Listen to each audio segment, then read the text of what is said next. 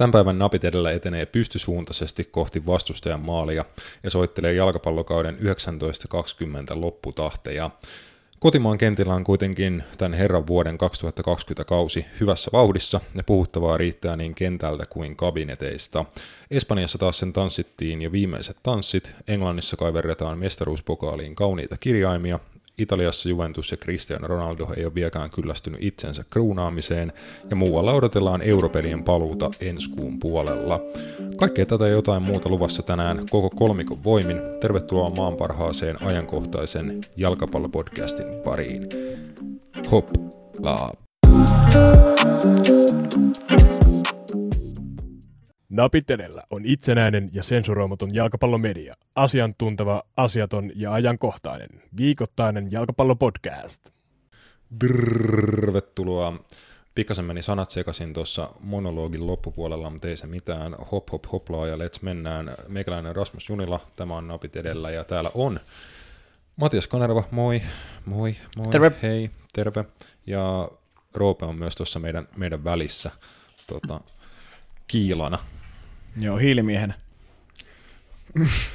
Jes, tota, alo- aloitellaan tämä, mikä päivä nyt on, onko tiistai, torstai, maanantai, mä en oikeasti tiedä, mikä, mikä päivä on. Tota, tämä tiist- tiistainen pläjäys sillä, että tota, niin kuin voidaan pohtia meidän omaa tota, niin kuin olemusta ja mikä meidän tar- tarkoitus niin kuin jalkapallomediana on olla, niin ehkä se on niin kuin pikkasen ainakin sinne päin, että yritetään niin kuin tehdä jotain uutta, nostaa niin kuin jalkapallomedian standardeja ja sitä, että niin kuin ihmiset oikeasti mun mielestä haluaa, kun ne katsoo ja kuuntelee, lukee jalkapallosta, niin ne haluaa jotain, jotain niin kuin vähän erila, erilaista. Eli musta tuntuu, että jengi alkaa olla kynnä, kyllästynyt tuohon niin kuin aina samoihin tota, naamoihin studioissa, samoihin niin kuin lat, latteuksiin ja tota, kliseisiin, mitä meille tar- tarjoillaan tuolta median puolesta, niin me ollaan täällä niin kuin haastamassa – haastamassa sitä. Tota, Tämä tuli mulla ihan vaan mieleen siitä, että yksi, yksi tota, tässä maassa niin työkseen jalkapalloa sel- selostava herrasmies tuolla Twitterin puolella kysyi,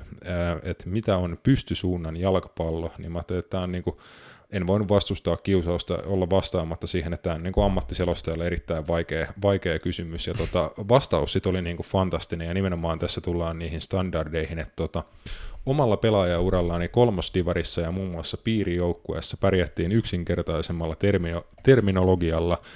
Ei ole laji niistä ajoista juurikaan muuttunut, että kyllä termejä maailmaan mahtuu.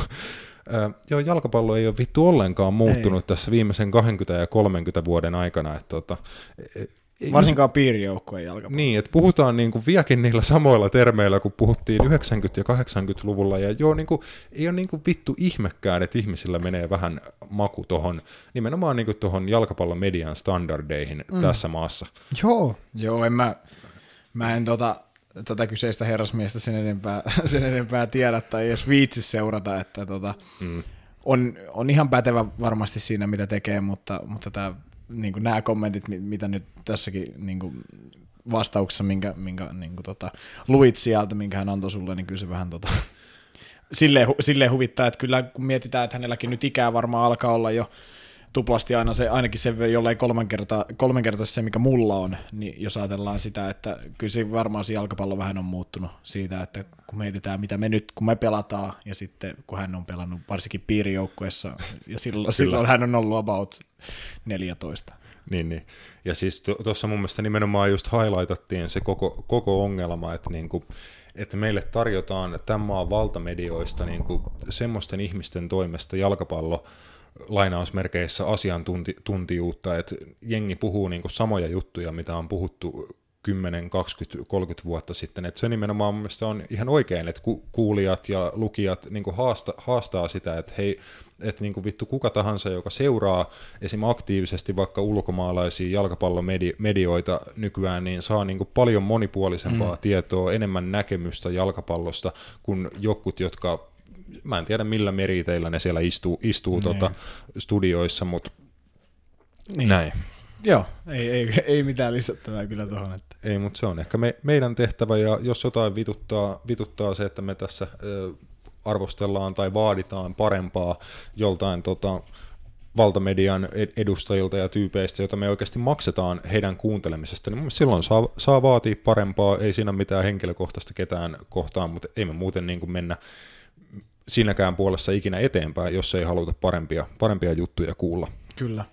Mutta lähdetään liikkeelle tota, tämän päivän ohjelmaan. Ö, ensimmäisessä uutisessa huuhkajakapteeni Tim Sparb puhuu tota, omasta ö, urastaan ja siitä, että nyt on kuusi, kuusi kautta takana Midjyllandissa Tanskan pääsarjassa ja tuli kolmas, kolmas mestaruus sit myös siinä aikana napahtua, mutta Sparvin sopimus on siellä pää, päätöksessä ja tota, sanoi, että lähtee etsiin sitten uusia haasteita ja mielellään Tanskan ulkopuolelta. Miten Matias näkisit, että missä tota, huuhkajakapteenilla voisi olla ensi kaudella käyttöä vapaana agenttina, kun pääsee liikkumaan? Mm, hän voisi vaikka suunnata tonne Amerikan mantereelle mahdollisesti. Voisiko mahdottomuus? Okay. En, en, siis it, it, itse on sitä mieltä, että siellä voisi mahdollisesti olla, olla tota, mikäli nyt Pohjoismaihin ei sitten ole jäämässä, niin se voi olla, että se sitten alkaa olla niin kuin lähempänä, lähempänä sitä tuolla MLS. Mutta en tiedä. Toi on siis, Tim Sparv on semmoinen pelaaja, että kun hän ei ole kuitenkaan niin hyvä, että sä voisit nyt niin kuin suoraan sanoa, että mihin hän tästä menee, mutta, mutta sanotaan, että mikäli Pohjoismaihin ei jää, niin mahdollisesti tonne sitten Jenkkilään tie voisi tie vois viedä ehkä, en tiedä.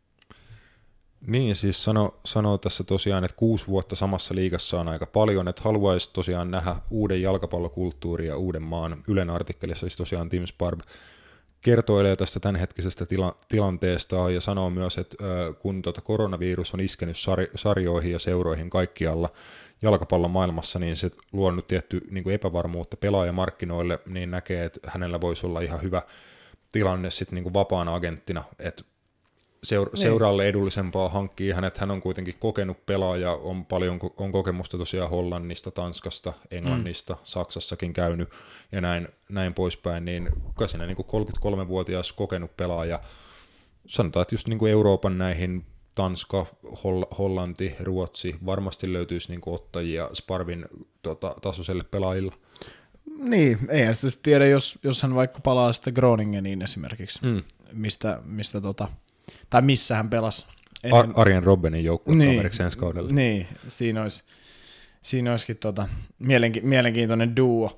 Mutta ei, ei nyt oikeastaan pysty sanoa tuohon mitään, että, että var, varmasti tavoittelee edelleen niin pääsarjan jalkapalloa, et en usko, että tämmöiset Bundesliga, kakkos-Bundesliga on, mm. on vaihtoehto tai mitään tällaista, ja näin, niin se voi olla, että, ja niin puhuit tuosta nimenomaan tuosta uudesta kulttuurista, niin tuohan nyt on suoranainen vihjaus siihen, että Pohjoismaihin hän ei ole jäämässä, eli, mm. eli se, voi olla, se voi olla, että sitten se pelipaikka voi oikeasti löytyä vaikka Jenkeistä.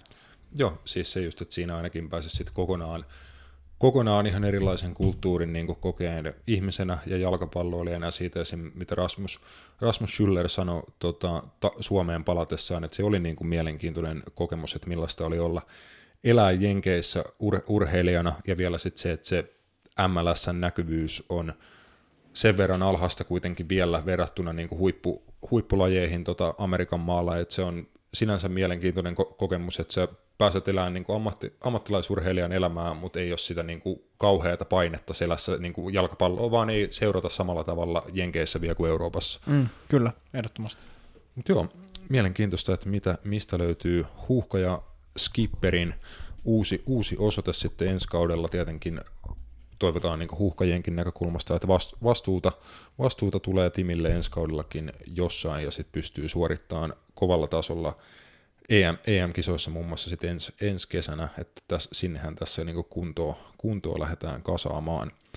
Mennään veik- Veikkausliigan pariin sitten tosiaan niin kuin tutuksi tulleeseen tapaan, aloitellaan koti, kotimaasta, niin mitä Veikkausliigassa Matias tapahtunut? Mm, no sanotaan, että no, paljonhan siellä on tapahtunut, mistä me nyt lähdetään liikkeelle vaikka se, että, että tota, no me puhuttiin tänään aikaisemmin ää, Turun Interin hyvistä otteista, Joo. muun muassa viime aikoina. Eli he on, he on...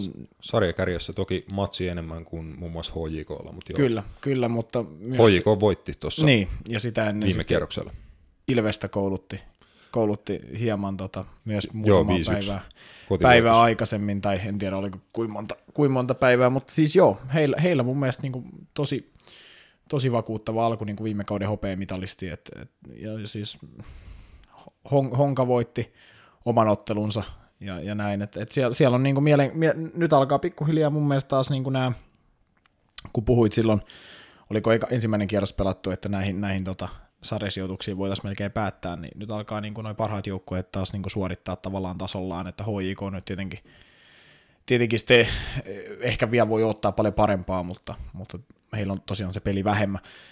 Mutta eipä siellä, eipä siellä siis mitään uutta ja mullistavaa silleen, että, että tota, ehkä, ehkä suurimpana nyt semmoisen niin pellisen antina on toi Turun Interin niin vahvat, vahvat otteet ja se nimenomaan miten he pelaa ja niin kuin pyrkii pelaa Hoseriveroa Juu. alla jalkapalloon, niin se on aika miellyttävää katsoa.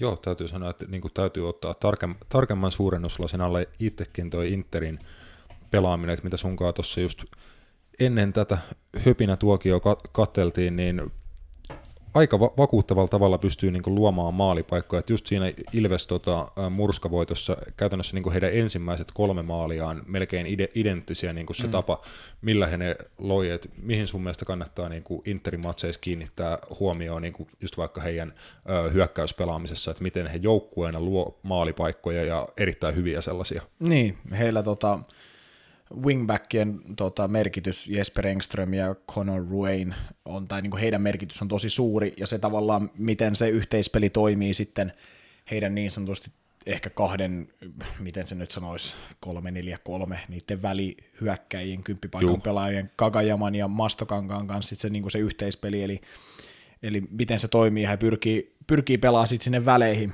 niin kuin tota wingbackeille, ketkä sitten keskittää, ja sitten siellä on Timo Furuholmin tasoisia viimeistelijöitä päättämässä sit niitä hyökkäyksiä, niin se on ehkä se, mihin kannattaa, eli wingbackien rooli, eli, eli se, on, se on tavallaan ehkä, ehkä se suurin niin kuin anti, anti heidän pelissään, tai semmoinen, mikä niin kuin, ei ole ainakaan toiseksi niin toisilla joukkueilla vielä samanlaista niin kuin, oikeastaan niin kuin pelifilosofiaa tällä Ja, kaudella. ja ainakin näytti, että he toteutti sitä niin kuin tosi korkealla laadulla, nimenomaan, että niin kuin kolme käytännössä niin kuin identtistä maalia ja samat liikkeet toistu niin kuin joka kerta, että pystyi li- liikuttaa Ilveksen pakkaa ja sitten niin kuin nope, nopeilla syötöillä sit sai niin kuin palloja sinne selustaan, wingbackit pääsi keskittää laadukkailta paikoilta, eli niin kuin aika läheltä vastustajan mm. päätyra, päätyrajaa palloa boksiin. Ja siellä oli niin kuin jokaisessa paikassa melkeinpä niin kuin kolme, neljä, viisi interpelaajaa, eli si- siitä mä olin tosi vakuuttunut, että he pystyivät niin täyttämään jatkuvasti vastustajan boksin omilla pelaajilla, eli silloin kun sinne palloa pelataan, niin siellä on paljon kohteita ja vastustaja on aika purjeessa, että vähän tuli mieleen niin kuin esim. tämän kauden valioliikasta Sheffield Unitedin pela- Joo. pelaaminen. Pelaa aika samanlaisella 3-4-3, 3-5-2 systeemillä. Ja just ei siinä mitään niin kuin ihmeitä tehdä, mutta se ensimmäinen vaihe tehdään niin kuin laadukkaasti, että luodaan se keskityspaikka, ja jos sä pystyt pelaamaan hyvän keskityksen ja sulla on viisi pelaajaa kaverin boksissa, niin todennäköisyydet nousee aika paljon, että pystyt tekemään silloin paljon maaleja, ja siitä ei vaadita niin kuin mitään huikeata yksilölaatua tämän toteuttamiseen, vaan sen, että pelaajat ymmärtää oman roolinsa ja että ne paikat juoda, luodaan niin kuin jenginä. Joo, ja sitten vielä miettii Interin kohdalla sitä, että he kuitenkin menetti äh, niin kuin viime kauden jälkeen Veikkausliikan parhaan pelaajan Filip Valensic, joka oli heille Joo. Joo. kuitenkin, niin kuin, mitä teki, lähemmäs parikymmentä maalia ja tällaista viime kaudella kuitenkin, niin, niin, niin mun mielestä se on hyvin, miten he on sitten pystynyt just muun muassa tällä japanilaisella Gagajamalla niin kuin esimerkiksi sitten täyt, täyttää sen roolin, ja, ja se näyttää toimivan nyt niin kuin, niin kuin erinomaisesti, ja, ja se on tota, ilo ollut katsoa kyllä niin kuin in- Interi-otteita. Et saa, saa nähdä muuttuuko tällä kaudella jopa sitten se hopeinen mitali kultaiseksi.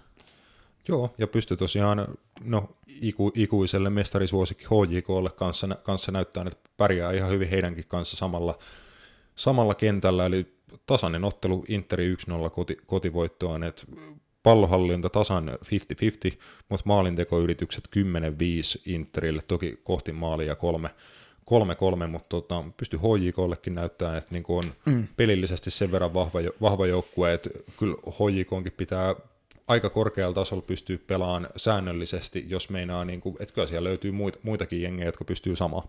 Joo, joo ja sitten ehkä niin HIK on, HIK on nyt se isoin, isoin tai ainoa semmoinen kompaskivi voi olla sille, kuin muuntautumiskyky siihen on tavallaan. Että Niin. Mun mielestä, hei, mä en tiedä, onko se tarpeeksi tänäkään kautena muuntautumiskykyinen siihen, että jos se heidän niin kuin, plan A ei toimi, niin onko siellä sitten niin plan b tyylillä, mm. että se on kuitenkin mun mielestä hoikon pelejä katsoneena, niin se perustuu aika paljon siihen, niin kuin, että, että miten he pystyy pitää palloa.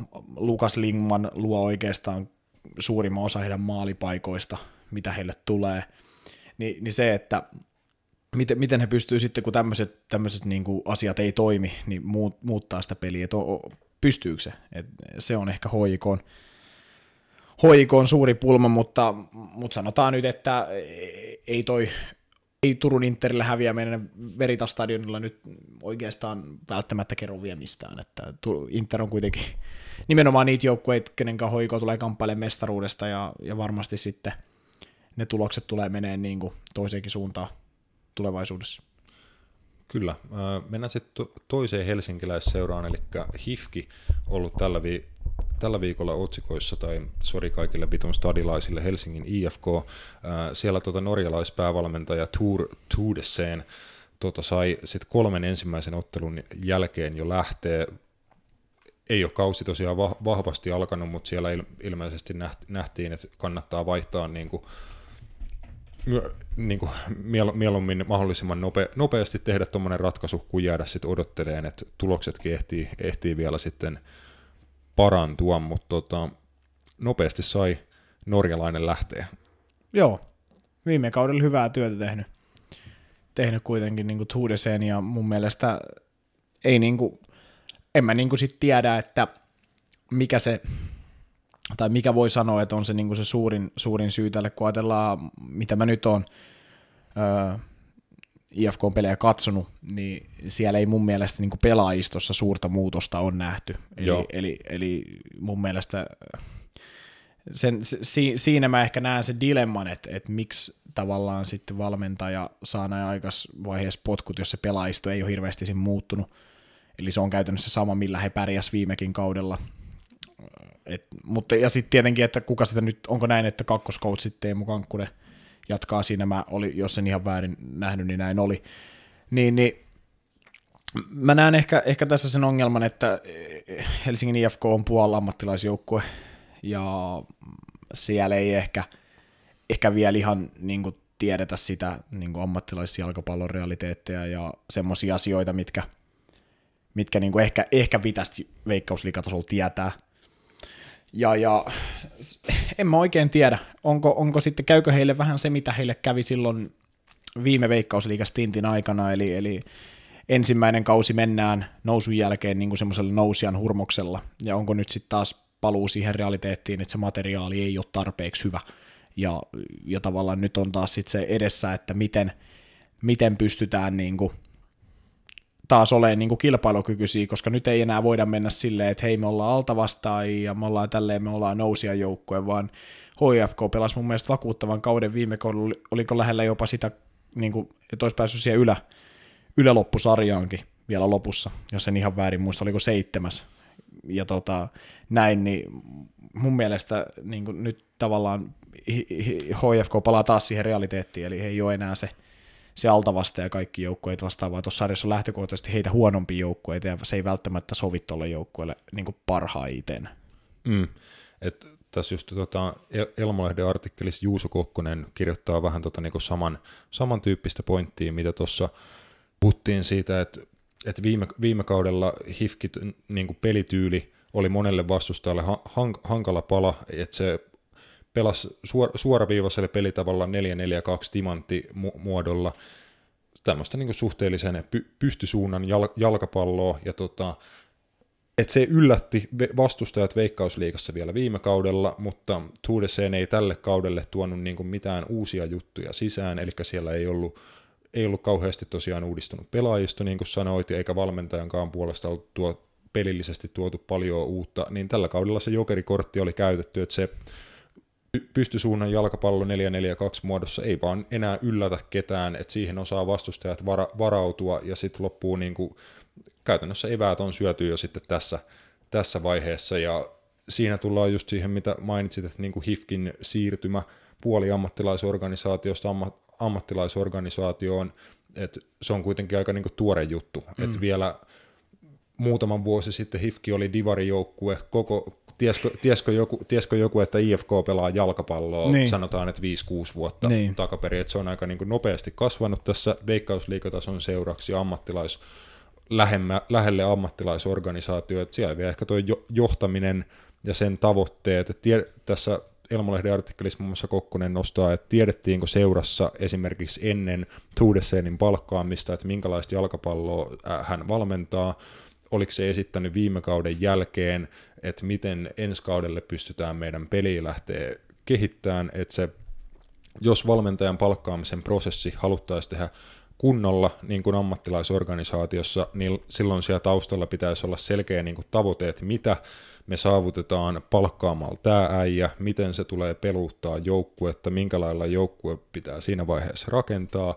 ja se on niin kuin iso palapeli, että vielä on ehkä vähän epäselvää HIFK on niin kuin leirissä, että miten näitä, näitä päätöksiä toteutetaan niin kuin parhaalla tavalla. Niin, no viime kaudellahan se tuli sitten se, tämä kiinalaisomistus, sehän tuli niin kuin, mun mielestä kannattajathan oli tätä vastaan. Mm. Ja, ja se mun mielestä kertoo tietyllä tavalla siitä, että, että se oli niin kuin HFKn kannalta niin kuin täysin välttämättömyys tämä niin omistajan vaihdos, vai mikä tämä nyt oli tämä, kun tämä kiinalaisomistus tuli kuitenkin, niin sen takia, että sit rahaa ei ollut. Ja, ja mun mielestä tietyllä tavalla se kuulostaa radikaalilta, kun siellä taustalla oli niitä tiettyjä asioita tällaisesta, mitä siellä nyt oli, tämmöisestä pelaajakarusellista, mitä mm. siellä oli harrastettu Tanskassa, niin, mutta, mutta tavallaan, että, että se on vaan karu fakta, että Suomessa kun pelataan veikkausliikaa, niin kaikki raha, mitä tulee, niin on vähän niin kuin pakko ottaa. Että täällä ei, täällä ei ole niin kuin oikeastaan varaa hirveästi valita. Ja HIFK, niin kuin sanoit, niin pelasi 2000, olisiko 14-15 vielä kakkosdivaria tai vastaavaa, mm. niin, niin kertoo hyvin paljon siitä, että se ei ehkä ihan, ihan niin kuin ole vielä sillä tasolla se kulttuuri siellä. Ja Et... samat haasteet esimerkiksi muistan, en muista ihan tarkkaa vuotta, mutta puhutaan just niin kuin 5-6 vuotta taaksepäin, niin silloin oli nousukarsinta tota, pari, oliko se kakkosesta ykköseen siinä vaiheessa, oli Ilveksen ja Hifkin välillä. Mm. Se oli tota, hyviä HFK, mä sanon koko ajan Hifki, sori kaikille, mutta tota, HFK kannattajilta tota vierasreis, vierasreissuja Tampereelle ja siellä hyvä meininki. Ja sama haastehan oli sitten niinku vähän myöhemmin Ilveksellä, että kun Ilveskin nousi liigaa ja nimenomaan tuli tämä transitio puoliammattilaisjengistä ammattilaisjengistä, että siinä ekalla kaudella oli vielä näitä, muista Ilvekselläkin oli jotain lakan, lakanoita, että aamulla duuni illalla matsiin tai jotain, jotain niin tä, tämmöisiä, että siinä on isoja haasteita, silloin pitää mennä niin se urhe, urheilu edellä, että hommataan kentällä tarvittavia tuloksia, mutta sitten kehitetään kaikkea muuta siellä taustalla niin mahdollisimman paljon ja no, nopeasti. Joskus kentällä se kehitys ei ole ihan niin nopeata, mutta Ilveksessä ainakin nämä orga, organisaatio on saatu aika hyvin tässä niin lyhyessä ajassa kehitettyä. Toki ehkä resurssit vähän erilaisia, että Ilveksellä on takana myös maan isoin niin kuin junioripuuli pelaajia suurin piirtein, ja HFKlla sitten erilainen tilanne niin kuin jalkapallon junnujen, junnujen osalta. Milloin Ilve, Ilves nousi ensimmäistä 2016? 15?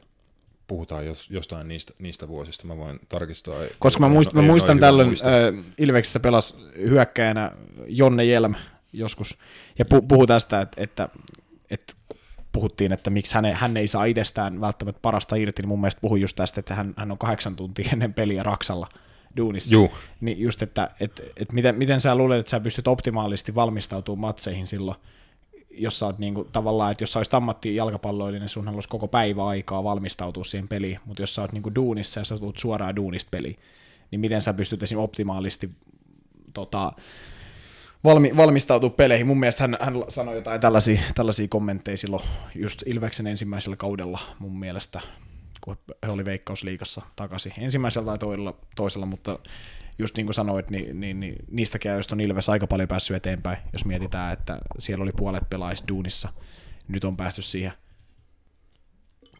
siihen statukseen pikkuhiljaa, että sielläkin niin kuin alkaisi toiminta olla aika ammattimaista, ammattimaista niin kuin liiga, liigaporukan osalta, mutta, tai en mä tiedä, sä tiedät paremmin sen, tota, miten, miten siellä tota, hommat toimii, mutta, mutta se on, Niin. Joo, 2015 oli Joo. ensimmäinen veikkausliikakausi Joo, mun mielestä, se, mun mielestä se oli just tällöin, tällöin, kun hän oli vielä mukana siellä, niin, niin just puhui sitä, että kuitenkin Ilveksestäkin kävi varmaan 90 prosenttia, jos ei kaikki, niin töissä niin kuin silleen oikeasti niin kuin sään päivittäin, Kyllä. niin, niin se, se on semmoinen vaan semmoinen karu tosiasia, että siitä kulttuurista ei välttämättä Suomesta tulla pääsee vielä pitkään, pitkä aikaa eroa, että sehän nyt on ihan selvää, että Suomi, Suomen veikkausliiga on puolammattilaissarja, ja se, se tulee varmaan olemaan niin pitkään, koska sitä rahaa ei ihan taivaasta tipu.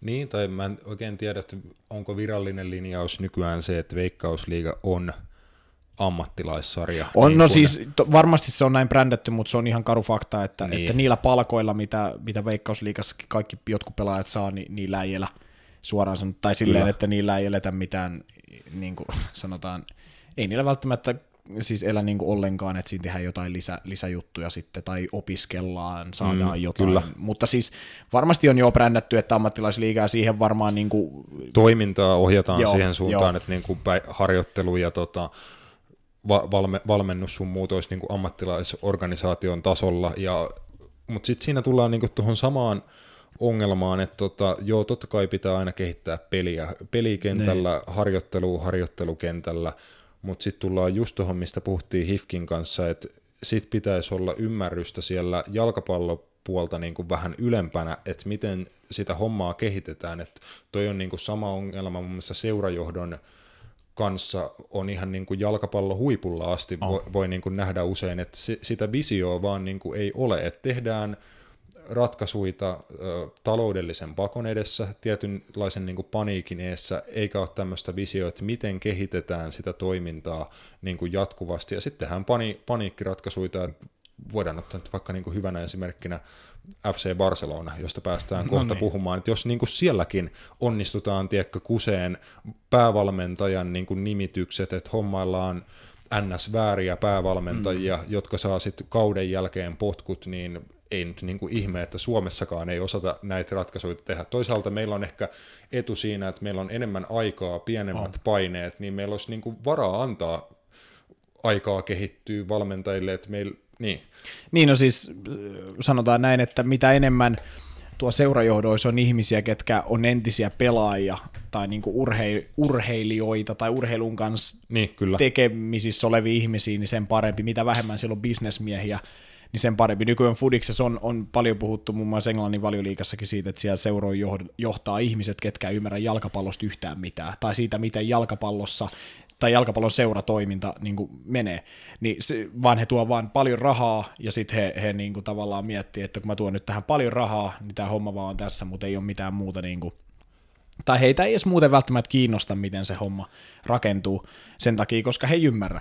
Ja se voi olla, että, että se on niin kuin, No mä sanon sen niin, että mitä, mitä enemmän siellä on semmoisia ihmisiä, ketkä tuosta jalkapallosta oikeasti tajuaa, niin sen parempi. Silloin, silloin se seuratoiminta mm. muuttuu ammattimaisemmaksi niin kuin muualta kuin, kuin taloudellisesti. Kyllä, ja sitä esim. Niin kuin toinen tota, esimerkki tuolta huippujalkapallosta, että Manchester Unitedissa esimerkiksi perään kuulutettu nyt jo niin kuin vuosia sitä, että seuran tulot on maailma, maailman huipputaso, okei, tota, pikku piikki tähän väliin, että Li- Liverpool on kiipeämässä heidän ohi siinä tota income, income-tilastossa, eli Liverpool tienaa kohta jo isompia rahoja kuin Manu, se on erittäin kaunista se, mutta tota, heillä ollaan niin kuin vaadittu siihen Ed Woodward, joka on tosiaan tuonut sinne paljon rahaa, nostanut seuran niin kuin tämän markkinointipuolella ja tota bisnespuolella uusiin ulottuvuuksiin, mutta sitten niin hänen johtaminen tuolla jalkapallopuolella niin on aika paljon saanut kritiikkiä osakseen sit siitä, että siellä on paljon peräänkuulutettu urheilutoimenjohtajaa, niin kuin football directoria, sporting directoria niin kuin siihen väliin, nimenomaan, että bisneksen ja jalkapallon väliin joku, joka ymmärtää niin kuin mole- molempia ja osaa sitten valjastaa sen bisnespuolen nimenomaan optimaaliseen niin kuin käyttöön tuon urheilupuolella. Niin, kyllä. Just näin. Et se voi olla niin kuin se rooli, mikä yle- yleistyy, että mä näkisin niin kuin Suomessakin tosi tärkeänä ton, että on se urheilutoimenjohtaja tai joku, jolla on niin selkeä visio siitä pelin ja urheilun kehittämisestä, koska ilman sitä niin se muu puoli menee niin kuin ihan hukkaan. Niin, no nyt mun mielestä, mikäli en, en väärin ymmärtänyt, niin Real Madrid muun muassa hankki tämän, että, että Iker Casillas siirtyy niin kuin. Florent, Florentino Peresin niin kuin tavallaan toiseksi kädeksi ja mm. huolehtii tuosta niin urheilupuolesta siinä seurassa. Nyt Zidane teki sitä aikaisemmin silloin joskus ja nyt hommas niin kuin entisen, entisen maalivahtinsa siihen hommaan, mikä oli mun mielestä hyvä kertoa just siitä, että siellä, siellä ajatellaan nyt selkeästi myös urheilullista puolta enemmän, ja toi, toi on se mun mielestä se oikea, oikea tie niin kuin seurakehittämisen kannalta. Kyllä. Otetaan tässä vaiheessa pikku breikkiä, kun käytiin jo Espanjassa, niin palataan kohta tuota espanjalaisen jalkapallon pariin, jossa kausi on paketissa. Varatkaa vittu pendolino, varatkaa luotijuna, tehkää ihan vittu mitä vaan. Suomi menee kisoihin! Jes, tota, viime viikolla Matias pääsit kuvittele, kuvittelisin ainakin, että pääsit mieluisaan hommaan, pääsit tota ihan so, soolona jutteleen espanjalaisesta jalkapallosta. Oliko se tota antoisaa puuhaa? No en mä tiedä. Sanotaan, että se aihe... Vai, vai niinku tämmöistä suru... Se, sait ainakin niinku terapi, terapiaa. Niin, tota. niin se, oli, se, oli ehkä enemmän semmoinen, että, että kun olisi avautunut jollekin päiväkirjalle vähän siitä, että mi, mitä, fi, mitä fiiliksiä, että, että tota, Uh, kyllä siinä tuli vuodattua jonkun verran, mutta, mutta tota, pyrin ainakin pysyä asiapitoisessa asiapitoisessa kamassa, mutta joo, oli se, oli se ihan mukavaa siinä mielessä, mutta sanotaan, että se nyt olisi voinut olla kivempaakin, jos Kyllä. asiat olisi mennyt toisin. Kyllä. Sanotaan, että tuota Real Madrid voitti ansaitusti mestaruuden. Itse otin kopin siitä tuossa aikaisemmin keväällä ennustuksien merkeissä. Jotenkin oli just nähtävissä toi no ehkä kahden noiden joukkueen niin kuin ero, ero siinä, että Joo. toinen täynnä voittajia ja to, toisessa niin kuin vieläkin vähän sekavat, sekavat vaiheet, että vaihtavat valmentajaa keske, keskellä kautta ja se ei kuitenkaan joukkueen peli, peli ehkä muuttu niin kuin pelityyli, jalkapallofilosofia, mutta ei se niin kuin varsin, varsinaisesti joukkuetta ainakaan mikään uuteen lentoon niin kuin poka, pokaalien tavoittelussa nostanut. No ei, ei, että ei, no ei. Ei, ei, mulla on niin kuin jotenkin vähän sanaton tosta, että mm. ei, ei jotenkin silleen. Ja, ja otan kiinni yhteen juttuun, minkä muistaakseni sanoin joskus tuossa keväällä, että jos Kike Setienin aikakaudella käy tosiaan just näin, no okei, tässä on vielä tota, pikkunen mutta, se, no käytännössä heidän Barcelonan pitää voittaa mestarien liiga, jos he haluaa pokaalin muistoksi tästä kaudesta, ja jos he ei, jos he ei sitä tee, niin kuka valmentaa Barcelonaa en, ensi kaudella. Että tota, Xavi Hernandez teki jatkoa vielä tota, missä Katarissa, Saudi-Arabiassa se nyt ikinä tota, viihtyykään. Ja sitten Ronald Koemanista oli puhetta, mutta uskotko, että Setien jatkaa ensi kaudella vai tuleeko joku näistä äsken mainituista herroista jompikumpi mahdollisesti? No oikea ratkaisu olisi, että jatkaisi. Mun mielestä se on vähän... Niin. Muuten mennään just siihen, mistä äsken, äsken puhuttiin niin. Hifkin kohdalla. Niin, mennään taas siihen, että ei ole niin oikeastaan kyllä nyt mun mielestä ensi kausi pitää antaa aika. Tai siis sanotaan, että jos ensi kaudella menee asiat huonosti heti alusta, niin sitten tietenkin voidaan tehdä ratkaisuja muun muassa niin joulun aikaa tai näin. Mutta sanotaan näin, että, että on tuossa niin Kikesetienin aikakaudella ollut positiivisia juttuja, mitä mun mielestä niin ensi kaudella on hyvä lähteä vielä jalostaa sit niin isommaksi.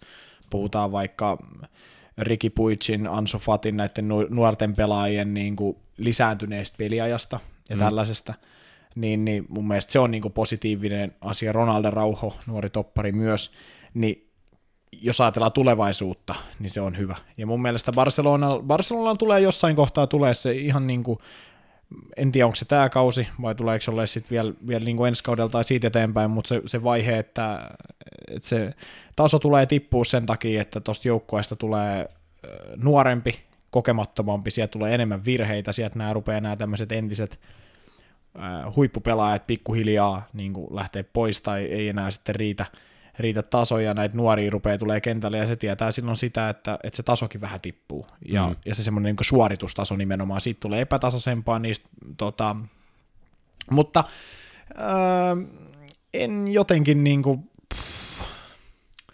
niin, en mä tiedä. Siis kyllä mä uskon, että Kikeseti ei jatkaa ensi kaudella. Mä uskon, että, että, että, että se menee niin. Joo, joo.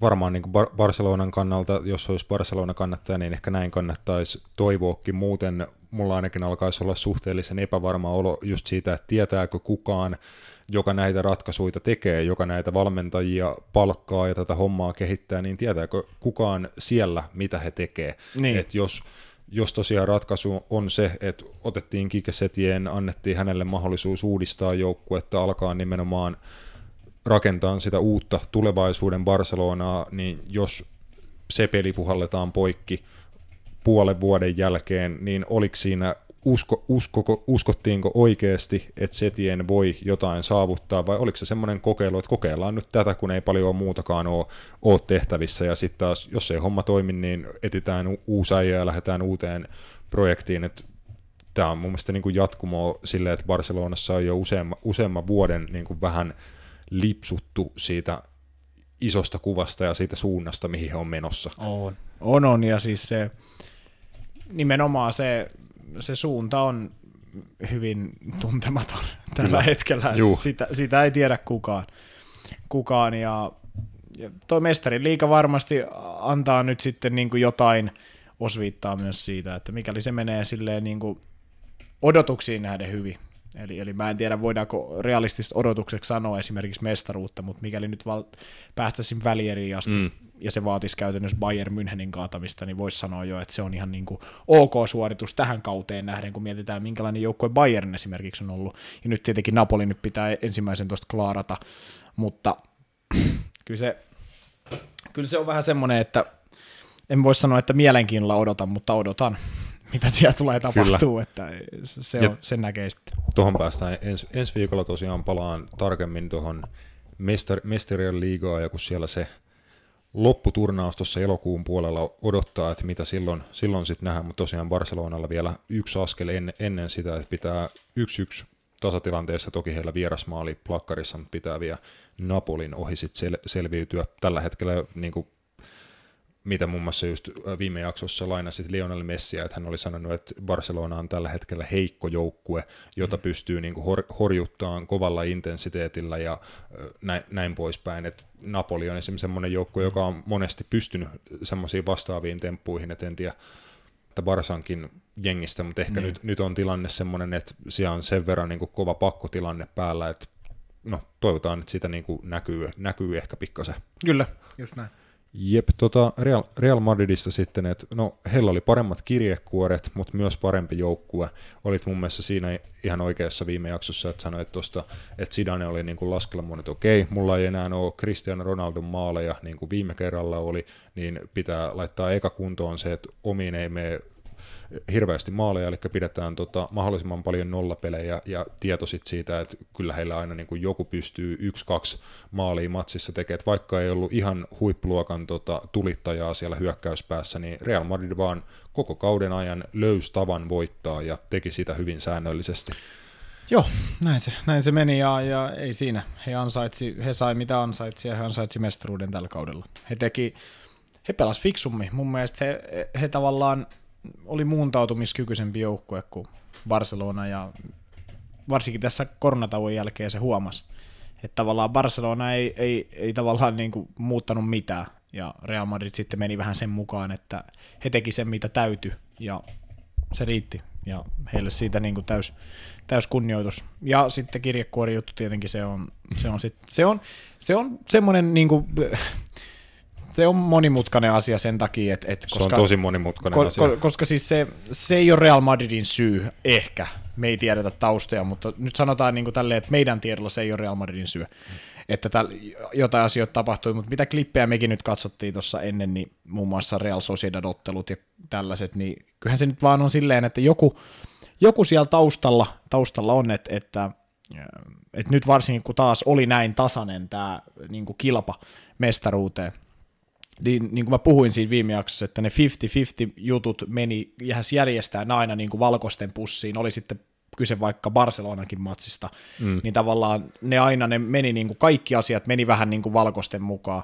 Ja se voi olla onne, mutta se, se on monimutkainen asia. Siitä ei niin kuin, siitä voisi keskustella aina loppuun asti, että oliko pilkku ja oliko tälleen, mm. mutta siis se, niin, se. niin, ja toi on kuitenkin, jos tullaan siihen, siihen että syy ei ole Real Madridin pelaajien tai Zidanen, ja just mitä Zidane oli vähän ottanut kantaa, että häneltä kysellään jatkuvasti näistä, että taas te saitte tota, tuomaripäätökset teidän puolelleen, että kenet te olette lahjonnut ja näin, näin poispäin, että Zidane oli jo kieltäytynyt vastaamasta näihin mm. kysymyksiin, että eihän niin kuin joka kerta voi, voi vastata, että he vaan niin kuin pelaa, että jos he saa jonkun tuomion itselleen, niin he on siitä iloisia ja ottaa, käyttää sen mahdollisimman hyvin hyödykseen tietenkin, mutta se, että joku, että ei toi mun mielestä niinku ihan, ihan sattumaa voi, voi olla, että niinku se on niin säännöllisesti tapahtuu just näitä, että 50-50 tilanteet, omituiset VAR-tarkistukset ja tämmöiset, että en mä tiedä, onko joku niinku tässä vuosikymmenien saatossa onnistunut pelotteleen espanjalaisia tuomareita siihen, että jos vihellet Real Madridia vastaan, niin siitä tulee niin paljon sanomista, että miettikää, miettikää kaksi kertaa, mutta jotenkin se aikaisemminkin mun mielestä mainittu, että tämmöinen niin pelko, pelko ehkä vallitsee tai tämmöinen tietynlainen paine, mikä ehkä, ehkä se sitten jollain tavalla vaikuttaa tuomarien niin. toimi, toimintaan Espanjassa tai sitten ei, mutta siltä se helposti se siltä mun mielestä niin kuin näyttää ilman olematta niin kuin kauhean puolueellinen mihinkä, mihinkään suuntaan. Niin, niin no sä oot pyst- tietenkin täysin jäävi tässä kohtaa mm. siinä mielessä, että jos mä näitä sanon, niin sit se on tietenkin oma lehmä ojassa tyylillä vähän aina, niin kuin mä mainitsinkin, mm. että se voi kuulostaa sellaiselta valitukselta, ja sitä se tavallaan onkin. Mutta, niin. mutta, mutta silleen, että kun ajattelee, niin eihän Real Madrid sen takia sitä mestaruutta voittanut, mutta se ei. siinä just ehkä, niin kuin myös puhuin viime jaksossa, ärsyttää eniten, että kun ei ton tason joukkue ja tollaiset pelaajat, niin tarvit tollasta, niin kuin, että heitä niin kuin, tavallaan vielä niin kuin, sit kaikki menee heidän mukaan niin kuin tuomarien puolelle, että tuomarit mm. vielä niin kuin, auttaa tavallaan sitä, että et, et se, se, mutta, mutta se on ollut tuolla tota, oikeastaan aina. Mä muistan entinen erotuomari, tota, espanjalainen erotuomari just puhui siitä, että noi espanjalaisista tuomareista niin 90 prosenttia on Real Madridin kannattajia ja 10 mm. Barcelonan kannattajia. Ja sitten kun sä oot puhunut paljon siitä, että miten espanjalaiset tuomarit elää paljon tunteella mukana, Juh. niin tuleeko siinä sitten niitä hetkiä nimenomaan, että kun he näkee, että Realin pelaaja kaatuu boksissa, niin se tulee sieltä alitajuntaisesti se tunne, että pilkku. Kun taas sitten, että jos vastustaja, kuka pelaa heitä vastaan, kaatuu boksissa, niin sitten se on vähän, että no ei se varmaan ollut pilkku. Et niin. en, mä, en mä tiedä.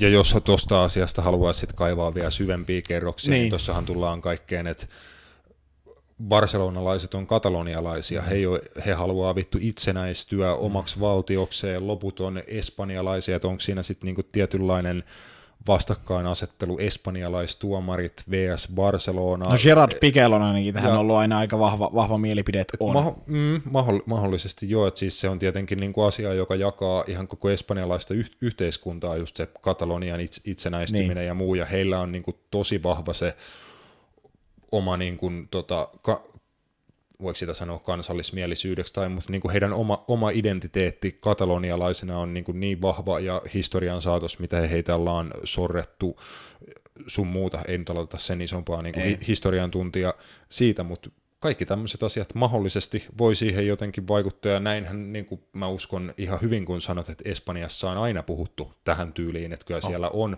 jonkinnäköinen Real Madrid-salaliitto aina ollut olemassa. No se menee sinne Frankon aikaa, kun Real Madrid mm. voitti käytännössä aina. Ja se oli sitä, sääntö. Niin, niin, ja se oli nimenomaan, että sitten putos päitä, jos Real Madrid ei voittanut. Niin, Eihän niin. se tietenkään nykyään mene niin, kun katsoo esimerkiksi viimeistä kymmentä vuotta, niin heillä on kaksi liigamestaruutta, Kyllä. Barcelonalla seitsemän vai mitä siellä on. Mutta siis lähinnä tarkoitan sitä, että että nämä puheenaiheet on aina vähän samantyylisiä. Mm. Mestarien liigassa ollaan aikoinaan nähty, että siellä tapahtuu välillä todella outoja asioita Real Madridin otteluissa niin kuin tuomarien osalta ja näin, mutta siis ei Real Madrid, niin kuin sanoin, ei se siihen, siihen toi mestaruus mennyt, mutta lähinnä vaan se, että kun aina näistä samoista asioista joutuu jauhaa ja nimenomaan toi varjuttu, kun sitä se tuotiin helpottaa päätöksiä ja nimenomaan se oli hauskaa, kun puhuttiin just siitä, että nyt Real Madrid ainakaan ei saa näitä paitsiomaaleja mm. ja tämmöisiä, kun VAR tulee, mutta silti, silti tulee tämmöistä, niin kuin, että todella kyseenalaisia juttuja, kyseenalaisia juttuja, mutta se on,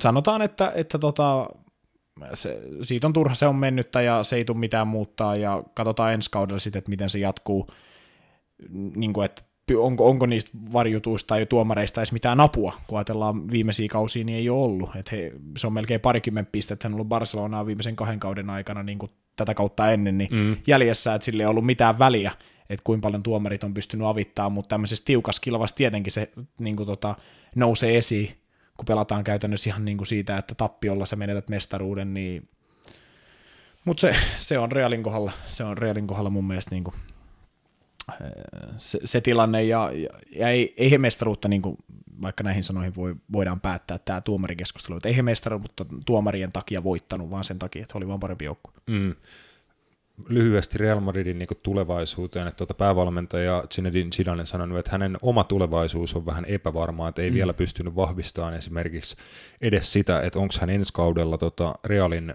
päävalmentaja. Miten sä niin näet tuon jutun, että mitä siellä mihin suuntaan Real Madrid on menossa. Zidane tosiaan tuli tekemään sen, mitä pitikin, hois homman, tota, sai taas Real Madrid joukkueesta irti ne parhaat mahdolliset tehot, mutta pystyykö hän tekemään sitä ensi kaudella enää uudestaan, onko tuolla sellaisia palapelin palasia, että ton, toi joukkue pystyy vielä ottaan pari askelta e- lisää vai tuleeko Zidanelle taas mahdollisesti vähän niin kuin se sama seinä vastaan, mikä tuli viimeksi, että nyt on niin kuin joukkueen kehityskaari tapissa ja sitten pitäisi niin kuin radikaalisti uudistaa jotain ja Zidane on sen verran realisti, että tietää, että se on niin vaikea homma, että jättää sen mieluummin jollekin muulle.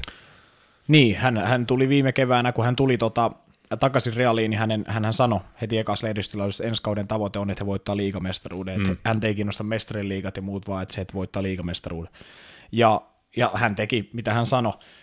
Se on sitten eri juttu, että niin kuin sanoit, Zidane lähti jo kerran, jätti vähän niin kuin uppoavan laivan. Seuraavan mm. kauden nähtiin, että se laiva todellakin oli uppoamassa – ja, ja näin, mutta tota, nythän sitten taas sai vähän sitä niin kuin kurssia käännettyä, mutta sanotaan näin, että tuolla pelitavalla, millä Real Madrid pelaa, niin ehkä se niin kuin pitkäjänteisyys ei ole se sana, mikä kuvailisi ehkä sit, niin kuin parhaiten sen takia, että tämmöiset niin kuin, Real Madrid-kaltainen seura, jos he lähtee otteluihin pelaamaan sillä, että 1-0, 2-1 tehdään maali, Sergio Ramos tekee maaleja, niin sitten mennään taas siihen, että noi on taas vuotta vanhempia noi kaverit ja mikä heidän panos ensi kaudella on. Real Madrid ei tänä kesänä tuu tekee isoja hankintoja Florentino Peresin mukaan, koska rahallinen tilanne ei ole semmoinen.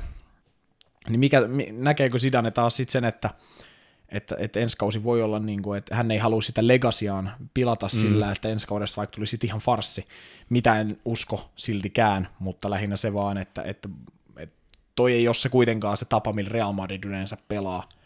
Ja mä veikkaan, että se ei välttämättä tule ensi kaudella ole se tapa, millä Real Madrid pelaa. Mä veikkaan, että tulee kyllä hyökkäämään enemmän, koska mä en usko, että se, se välttämättä miellyttää esimerkiksi, esimerkiksi Santiago Bernabeulla hirveästi semmoinen... Ei et, kovin pitkään joo. Niin. Yksi, yksi kausi ehkä menee sillä, että kaikki, Näky, kaikki, nä, niin. näet, saadaan se tulos, mutta sitten nyt Kyllä. kun on se mestaruus plakkarissa, niin mä en usko, että niin kuin Jürgen Klopp sanoi esimerkiksi, että Liverpool lähtee hyökkää ensi kauden mestaruutta kohti, niin se voi olla, että Real Madrid ehkä lähtee samalla tavalla, tai ainakin pitäisi lähteä, eikä puolustamaan mestaruutta, koska, koska se voi sitten olla niin kuin koituu kohtaloksi. Realilla on muutenkin ollut tuon liigamestaruuksien kanssa ongelma, että he ei pysty, niin kuin, mm. en mä tiedä milloin he on viimeksi pystynyt voittamaan niin back-to-back liigamestaruuden, se varmaan mennään niin kuin 15 vuotta taaksepäin tai jotain. Niin, niin, siinähän oli siis hiton pitkä aika, että mikä heillä oli niin kuin 2008 oli liigamestaruus, niin. sitten meni kutakuinkin kymmenen vuotta seuraavaa, ja nyt taas oli muutama vuosi niin kuin liigamestaruuksien mm. välissä, että se ei ole ollut todellakaan heille helppoa. Ö, mitä sanoit vähän niin kuin, että sielläkin pelaajat vanhenee ja mahdollisesti, että lähtisi pelaa hyökkäävämpää peliä. Onko heillä siihen työkaluja, esim. noin niin nuoret pelaajat, jotka, jotka on vähän nostanut tällä kaudella päätään, Vinicius Junior muun muassa vakuuttavampia esityksiä ollut tällä, tällä kaudella, se Marko Asensio palasi pitkästä loukkaantumisesta, just teki kutakuinkin ensimmäisellä kosketuksella palloon, teki joo. maaliin, ja tota, näetkö, että tuon joukkueen sisällä vielä olisi niin kuin jotain niin kuin heittää lisää ensi kaudella silmää? Real Madridilla on se dilemma, mun mielestä. Että... Ja Eden Hazard ehkä on jalkapallo, no siinä on, jalkapalloilija taas ensi kaudella. Siinä on yksi iso dilemma mun mielestä Real Madridille, eli he on, he on hankkinut paljon nuoria hyökkääviä pelaajia. Niin kuinka kauan, tai onko niin kuin esimerkiksi Eden Hazard niin kuin este ensi kaudella tämmöisten pelaajien kuin Vinicius, Rodrigo, mm. öö, en tiedä sitten, onko, onko he niin muita nuoria kavereita vielä esimerkiksi kesällä nyt hommaamassa sitten pienemmän statuksen laitureita tai hyökkääjiä. Marko Asensio esimerkiksi, niin onko hän vähän este niin heidän kehitykselle sen takia, että tota, kuitenkin puhutaan niin kuin ihan maailmanluokan pelaajasta ja kantaa aika iso, iso palkkaa, palkkaa myös niin kuin mukana, niin se, että miten Real Madrid meinaa niin handlaa on. Tällä kaudellahan he handlasivat sen, sen takia hyvin, että Eden Hazard oli niin paljon pois, mm. niin muun muassa Viniciukselle oli paljon niin kuin, kysyntää kentällä. Mutta esimerkiksi se, jos Eden Hazard pystyy ensi kaudella pelaamaan sellaisen niin kuin, kauden, että hän ei ole loukkaantuneena, niin kuin paljon se estää sitten tällaisten, niin kuin Rodrigo Vinicius esimerkiksi Asensio-kehitystä, sitten kun siihen vielä lisätään kaveri, kuka Real Madridista ei varmaan lähde enää ikinä pois, Gareth Bale. Mä olin just tulossa tuohon. Mm, öö, ja sitten siellä on tämmöisiä Lukas Vaskes-tyyppisiä pelaajia, Luka Jovic, niin se on mielenkiintoista, miten Real Madrid handlaa. En tiedä, onko Martin Ödegaard esimerkiksi tulossa myös Real Madridiin nyt sitten takaisin ja, ja näin. Sai kuitenkin se jatkosopimuksen, oliko se just niin kuin viime kesänä vai joo, joskus joo. ennen kuin hän lähti joo. sinne Sociedadiin, niin kuvittelisi, että nyt kohta alkaa olla hänenkin niin kuin näytöt annettu sillä tasolla, että tällä kaudella vaikka Sociedadissa nähty, että hän pystyy Laliigassa tekemään ihan kovaa jälkeä ja Joo. on, on niin kuin hyvä pelaaja, että mahdollisesti, mutta siellä duuni on aika kova niin kuin päästä, päästä sitten kentälle asti. On, ja sitten vielä nuori japanilainen Takefusa Kubo, joka oli tuolla Majorkas pelasi hyvän kauden, niin hänkin palaa nyt Real Madridiin ainakin niin kuin silleen lähtökohtaisesti niin kuin pre-seasonille, jos sellaista nyt edes on. Realin osalta. Niin, niin se, se just, että tämmöiset nuoret pelaajat, ketä Real Madrid, tai on ollut trendinä Real Madrid nyt niin kuin hommaa, mm. mistä ollaan puhuttu, niin onko, onko nämä tämmöiset Gareth Bale, teidän Hazardit vähän niin kuin este se heidän kehitykselle silleen, että kuinka kauan tällaiset Viniciukset nämä meinaa katsoa, tota, jos nyt teidän Hazardkin tulee jossain muussa kuin huonossa kunnossa harjoituksia, mistä muun muassa Tuomas Virkkunen oli puhunut just hyvin, että en tiedä, oletteko lukenut siitä, mm. tota, että miten, miten Eden Hazard edes kehtasi tulla niin kuin maailman isomman seuran niin kuin Jep. uutena pelaajana Kyllä. niin ylipainoisena sinne, että kuin ylimielinen voi olla tyylillä. En tiedä sitten muuta, mutta just se, että jos Eden Hazard nyt ottaisi tosissaan vaikka jalkapallo ensi kaudella. Mä luulen, hän tuossa jo luin jonkun hänen haastatteluun, että myönsi, että joo, joo. Ura, uransa huonoin kausi, mm. ja se on vähän semmoinen juttu, joka varmasti väkisinkin herättää pelaajan ja vielä niin kuin ton tason huippupelaaja. Ja tämä ei mun mielestä se on niin kuin Hasadin uralla todellakaan edes ensimmäinen kerta, kun hänelle ei. käy niin, että hän pelaa niin kuin täydellisen ohikauden, sitten keräilee kamppeensa kesällä, että okei, että mä niin kuin vittu ollut oma itteni koko viime mm. kaudella ja sitten sit taas palaa niin kuin omalle tasolleen seuraavalla kaudella, että se on mun mielestä ihan yksi niin kuin iso mahdollisuus kuitenkin. On, on ja sitten, mutta täytyy sekin muistaa, että hänelläkin alkaa olla, hän ei ole enää nuori poika, mm. onko ensi vuoden puolella 30, eli, eli tota, se, alkaa, se alkaa myös pikkuhiljaa niin kuin ikä ole hänen, hänen, häntä vastaan näissä jutuissa, että, että mitä enemmän noita loukkaantumisia alkaa tulee, niin, niin mm. se tota, mutta me, me ei tiedetä. Mikäli Eden Hazard pystyy ensi kaudella olemaan, olemaan niin kuin hyvässä kunnossa, niin se voi Real Madridin peli mullistaakin. Et, et se ei, mutta on paljon puhuttu siitä, että Real Madridin peli, pelillinen anti on aina aika köyhää, ja no, sanotaan, että ei se tälläkään kaudella mitään, mitään valkoista balettia ollut, mitä, miksi sitä joskus Juu, on ei. kutsuttu, mutta he vaan raapi hyvin Real Madrid-maiseen tyyliin niitä tuloksia siinä mielessä, että tota, no yleensä toi on toiminut heillä cup-kilpailuissa paremmin, toi, Mut, että he raapii noita tuloksia, mutta, mutta joo, nyt puolustuksen kautta.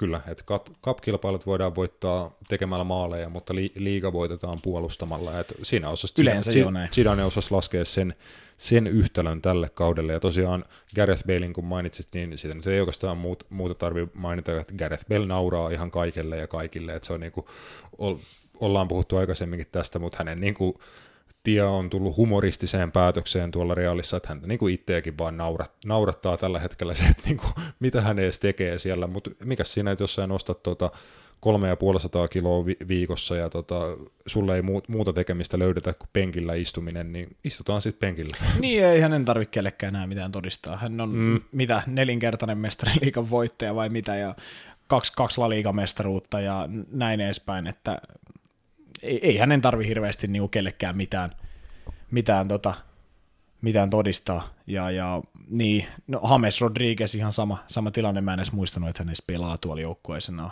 Et se, se, miettii, mitä pelaajia tuolla on, niin jotenkin, jotenkin niin kuin mielenkiintoista nähdä, että mitä Real Madrid nyt tekee niin kuin kesällä noittekin pelaajien suhteen. Että tota, kyllähän mietti, no jos nyt mietitään, hei, mietitään noita nimiä, James Rodriguez, Gareth Bale, Eden Hazard, Kari Benzema, sit sä lisäät vielä siihen nämä Viniciukset ja nämä, niin kyllähän tolla ryhmällä luulisi, että maaleja tulee mm. ovista ja ikkunoista. Mutta sitten kun sä nyt mietit tätäkin kautta, niin Kari Benzema teki 21 maalia, seuraavaksi paras maalintekijä hyökkäistä teki kolme. Ja se taisi olla Rodrigo. Joo. Vai Vinicius niin se kertoo mun mielestä hyvin paljon Ramos sitten 11 siihen, mutta niin kuin tavallaan, että missä se tulituki oli sitten siinä mielessä, että kun miettii noita nimiä, niin kyllähän niin kuin, ei toi mun Barcelonalle hirve, hirveästi kalpene, jos noita, noita kavereita on laittaa ja tuollaisia virtuoseja tuonne kentälle, mutta ehkä Sidane tiesi ennen kautta jo, että et, et jotain, mitä me ei tiedetty, ja hän sitten laski, laski tota, hommat vähän eri, eri tavalla. Kyllä, nopea vielä vikajuttu Espanjasta ennen kuin päästään sut lähteä ja me saadaan Roopen kanssa sitten jatkaa. No vittu, meillä on tunti tässä jo kohta alla, ehkä me vedetään Roopen kanssa sitten toinen, toinen, toinen niin, tunti joo. vielä siihen päälle. Mut tota, Hikoilette senttien kanssa. Unai Emeri huhuttuu viime päivinä Villarealin uudeksi päävalmentajaksi. Mitä ajatuksia herättää vai herättääkö yhtään mitä? No ainakin Santi Kasorlassa herätti jotain ajatuksia, kun hän varmasti Ilmeisesti. tämän, tämän tota huhullukin, niin hän otti sitten jalat alle ja pakeni tuonne Gatariin, Gatariin vierelle. Sitten en mä tiedä, Una Emerillä on hyvä historia Espanjassa, ja tota, varmaan Villarreal voi olla hyvä joukkue hänelle siinä mielessä, että hän pystyy ainakin niin kehittämään, kehittää sitä joukkueen peliä, ja, ja Villarrealhan nyt on mun mielestä tota, muutenkin ollut koko La kauden yksi niin kuin viihdyttävimpiä joukkueita.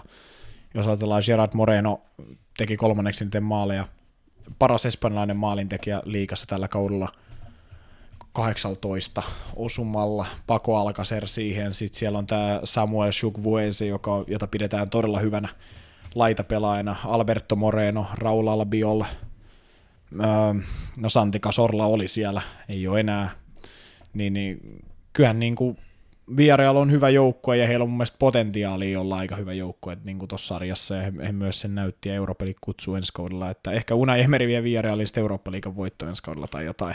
Mahdollisesti. Hän on siinä aika hyvä, hyvä ainakin Sevian kanssa. Kyllä, että mun mielestä kuulostaa aika niin kuin Emerin tyyliseltä seuralta ja nuo pelaajat, mitä tuossa luettelit, että siinä on niin kuin paljon – laatua, mutta kukaan ei kuitenkaan odota heiltä mitään. Että kuka, niin. kukaan ei tule tuota hirttään sua, jos sä et voita liigaa tai et selviydy mestarien liigaan tai jotain, vaan kaikki, niin kuin, kaikki saavutukset on plussaa ja positiivista. Et mä luulen, että Unai Emeri pystyy tuolla nipulla vähän niin kuin palauttaa omaa, omaa mainettaan. Että se hänen maine on nimenomaan, niin kuin sanoit, että Espanjan maalla aina ollut, ollut aika hyvä ja siellä on hyvää tulosta pystynyt aina tekemään, niin ehkä ihan hyvä näyttää myös, ehkä siinä sitten tulee osoitus myös siitä, että oliko hänen aikansa arsenaalissa, että oliko se kokonaisuudessaan Emerin syytä, että hän ei onnistunut siellä, vai tullaanko siinä sitten myös johonkin muihin, muihin asioihin, että oliko siellä hänellä työkalut kunnossa seurajohdon puolelta tai muuta, mutta mulla ainakin niin kuin Emeristä valmentajana ei mun mielestä ole niin kuin maailman näitä huippuvalmentajia, mutta hyvä, hyvä valmentaja ja ihan kiva, niin kuin, että saa, saa tällaisen mahdollisuuden ja en oikeastaan kauheasti parempaa paikkaa just keksis kuin Yellow Submarine. Niin, en mä tiedä, onko se sitten joku trendi, että nuo espanjalaiset valmentajat nyt otetaan heti helppo pois, Pep Guardiola esimerkiksi otetaan sitten tästä listasta heti pois, mutta niin kuin, että tuolla niin kuin, ulkomailla, niin ei nyt heidän saldo mitenkään hirveän mairittelua, jos katsotaan valioliigaakin nyt, niin Javi Gracia, Kike mm. Sanchez Flores, tällaiset kaverit, niin potkuja potkujen perään vähän, että en, e, en mä tiedä sitä, että on, onko se nimenomaan, että se on niin se heidän filosofia pelata jalkapalloa ei välttämättä toimi niin hyvin muualla kuin tuolla Espanjassa. Että onko se sitten se just tavallaan, että ja mikä Arteetta nyt on myös poikkeus, mutta, mutta tavallaan just se, että hänellä on kuitenkin niin puolitoista vuosikymmentä takana Englannissa. Niin, niin mutta just tällaiset, ketkä on kuitenkin niin tuolta Espanjasta lähtöisin, he, niin en mä tiedä, onko se sitten just se, että se, he ei ole niin hyviä sopeutumaan tavallaan siihen muuhun kulttuuriin sen oman pelitapansa kanssa, ja sitten se saattaa niin kuin, tota, aika monen Nouna Emery esimerkkinä niin toimii niin kuin aika hyvin aina, mutta se jää nähtäväksi. Kyllä, Villarealista ja tosiaan todennäköisesti Unai Emerin Villarealista ensi kaudelle sitten yksi haastaja lisää tuonne Espanjan La Ligaan. Tauko, meillä on se tosiaan tunti tässä kohta alla. Roopen kanssa kohta jatketaan Englannin valioliigasta. Napit edellä, valioliikakatsaus. The proof is in the pudding. Kulla Englannin valioliigan pariin No aloitetaan niin kuin, hel- helpot pois. Mä voin paljastaa, että tota, tuossa tota, aamupäivällä, aamupäivällä matkalla tänne tota, podcast-puuhiin saattoi niin kuin, alushousut vähän tahmaantua, kun kattelin semmoisen lyhyen, lyhyen videon siitä, kun valioliikapokaaliin kai, kaiverrettiin Liverpoolin nimeä, ja tähän tosiaan ensimmäistä kertaa valioliikahistoriassa näin, näin tapahtui, että se ainakin tota, oma aamua vähän piristi, mutta onko sulla Roope minkälaisiin mieliin tota, huomenna iltana katsot, kun Liverpool nostaa pokaalia sen jälkeen, kun hän on pelannut kauden vikan kotiottelun Chelsea vastaan? Mm, totta kai se on ihan hienoa nähdä, tota, niin ja kiitos, että pääsin taas ääneen. Tää, et, et tervetullut mua ollenkaan tänne. Mutta... Sori Roope, me tehtiin tosiaan va- vaihdos, että Matiaksen kanssa rallatettiin tuossa tunti Suomi ja Espanja jalkapallosta, niin nyt Roope pääsee sitten toiselle pu- puoliajalle no, mukaan. Mun täytyy kyllä täyttää mun normiformia ja käyttää sitä samaa, mikä mulla oli viime kerralla, kun me oltiin, että standardit on kovat. Mutta siis joo, pa- palatakseni jo tuohon niin ansaittu mestaruus ja vähän hieman ironisesti vielä niin Chelsea vastaan päästä vähän nostamaan, että siitä on just tullut ne kaikki vitsit ja läpät heitettyä, miten, miten Chelsea on liittynyt niin kaikki mm. näihin mestaruuksiin ja milloin Liverpoolilla viimeksi oli niin Et lähellä. Jos lopetatte sen vitun Steven Gerrardin nimen laulamisen nyt tämän, tämän jälkeen, että olisiko tässä niinku suli, suljettu se, se ympyrä niinku kokonaisuudessaan? Niin, no, musta tunt, no, mähän en sitä niinku ihan hirveästi, mutta tämä meidän entinen, entinen jäsen, jäsen Kuopiosta, ei kun Kotka Suomi, Jar, Jarno vähän sitä enemmän lauloja, mitä kaikkea tällaista, että Slippy G ja tällaista, mutta tota joo, ei varmaan enää, enää sitten tarvi sellaista, että ja musta, musta tuntuu, että on aina unohdettu, kunhan Steve on liukastunut, mutta onhan John Terrykin liukastunut. Oh niin, ra- rankkarissa mestariliigafinaalissa. Mä en ymmärrä, miksi siitä ei koskaan puhuttu niin, niin paljon, mutta se oli vielä niin kuin Mest finaali mm. Joten, niin, mutta joo, ihan mielenkiinnolla siis ootan ainakin tuota huomista peliä, siinä on toisella sitten niinku juhlahumua, en tiedä onko siellä vielä uudet bileet tai jotain, mutta Chelsea on vielä niinku paljon pelissä. Siinä on niinku voitolla mestarien liikapaikka, niin ihan mielenkiinnolla. Joudun ottaa lyhyet, lyhyemmät yöunet, jos tämä oli, oliko tämä iltapeli? Taas tämä oli joo. iltakymppipeli, joo. Eikö ei, nyt se on, mulla alkaa loma. Näis kautta näis. Perkele, se on suoraan saunasta matsi, jumalauta. Joo, ei sit mitään. Aamuja muille työntekijöille, jotka katsoo tuota peliä, mutta itse menen lomalle. Mutta joo, erittäin mielenkiintoinen peli. Et saa nähdä, että onko siinä sitten Liverpoolilla niinkään, no siinä on oikeastaan se ammattiylpeys ja näyttää, että ollaan mestareita. Niin voi, voi jopa niin. olla, että ne tulee jopa ihan kovemmalla temmolla tuohon peliin. Et. Joo, mä, mä luulen kanssa, että tota, yksi niin kuin ennätys, jonka Chelsea voi tota, katkaista, on tota Liverpoolin niin ko- kotiotteluiden putki, eli onko se 2017 keväällä vai koska Liverpool on viimeksi Anfieldillä hävinnyt jalkapalloottelun, että Chelsean kannalta nyt olisi mahdollisesti kyllä paras sauma pitkään aikaan onnistua Anfieldiltä voitto, voitto nappaamaan. Chelsea itse asiassa taitaa olla viimeisin joukkue, joka on pystynyt voittamaan Anfieldillä. Se oli 2018 syksyllä Liga Cup-ottelu, jos oikein, oikein muistan. Joo, saadaan mennä aika pitkälle. Joo, niin mutta li, liigan puolella tosiaan niin kuin reilu kolme vuotta on siitä, kun Liverpool on Anfieldillä hävinnyt. Et Liverpoolin nämä viimeaikaiset otteet, mestaruus, krapula, tappio Arsenaalille, joka oli kyllä nyt semmoinen niin kutakuinkin maailman seitsemä, seitsemättä ihmettä lähentelevä tuota, tapahtuma, että miten, miten Arsenal voitti sen ottelun ja millä tavalla he sen voitti. Mm. Että he sai kaksi paikkaa ottelussa Liverpoolin virheistä ja mitä Liverpool rummutti joku 30 laukausta kohti Arsenaalin maalia ja näin, näin poispäin. Että tota, ei siltikään onnistunut sitä ottelua enää voitoksi, voitoksi kääntää, mutta Chelsealle ehkä hyvä sauma, onko ollut ikinä parempaa aikaa kohdata Liverpool Anfieldillä välttämättä? Niin, no varsinkin nyt kun yle, yleisö puuttuu, niin sehän on aina se yksi, yksi osa-alue siinä. että siinä on ihan hyvät, hyvät mahdollisuudet, varsinkin just kun on enemmän niin panosta tuossa pelissä, että niin siinä on myös näitä niin kuin hyv, hyviä muuttoja, jotka voi puoltaa niin kuin, tota länsilontolaisten voittoa, mutta on se silti ison työn alla. Että oh. Siinä on nyt är, vähän ärsytetty Liverpool kuitenkin, että kaksi viime peliä Kyllä, ja on just... ollut, ollut vähän niin kuin tuommoista niin kuin, ei niin, niin kovalla tasolla tekemistä. Ja tiedätkö, se pokaali jaetaan kuitenkin vasta ottelun jälkeen. Että mä lu... No okei, okay, joo. Joo, Sit... joo, kyllähän siis ot- ottelun jälkeen sitä vasta aletaan nostelee ja sitten jouk- joukkueen mahdollisesti tota, vetää jonkinnäköisen yleensä niin kuin kauden viimeisen kotiottelun jälkeen kierretään stadionia ympäri per, perheiden ja lasten kanssa, ja tiedätkö, se on se kauden, kauden päätös kotiottelussa yleensä nämä, nämä hommat, niin mä luulen, että siinä on myös oma lataus Liverpoolille, että he haluaa niin kuin hyvälle juhlamielelle ja okei, ehkä se, että he häviäiskin Chelsealle, niin ei se nyt noita mestaruusjuhlia pilaa, mutta Joo, ei huomattavasti kivempi lähteä juhliin, kun olet voittanut ottelun siinä alla, ja mä oon aika varma, että Jurgen Kloppia ja e, Liverpoolin pelaajia ei naurattaisi hirveästi hävitä tota ottelua ja sen jälkeen nostella pokaalia, että siinä on varmasti kova lataus, ja se mikä ehkä pelillinen etu, että Chelsealla kuitenkin tiukka matsi FA Cupin puolella ja voitto Manchester Unitedista alla, että ei ole montaa päivää siitä, kun Chelsea on kuitenkin viimeksi pelannut. Joo, taas tuossa toissapäivänä oli peli. Mm. Itse asiassa niin tosiaan ihan järkyttävän paljon lepoa ollut, että se oli myös suht tota, fyysinen, fyysinen ralli kuitenkin, mutta siinä onneksi pääsi käyttämään vielä niin Chelsea suhteellisen hyvin kier- kiertää pelaajia.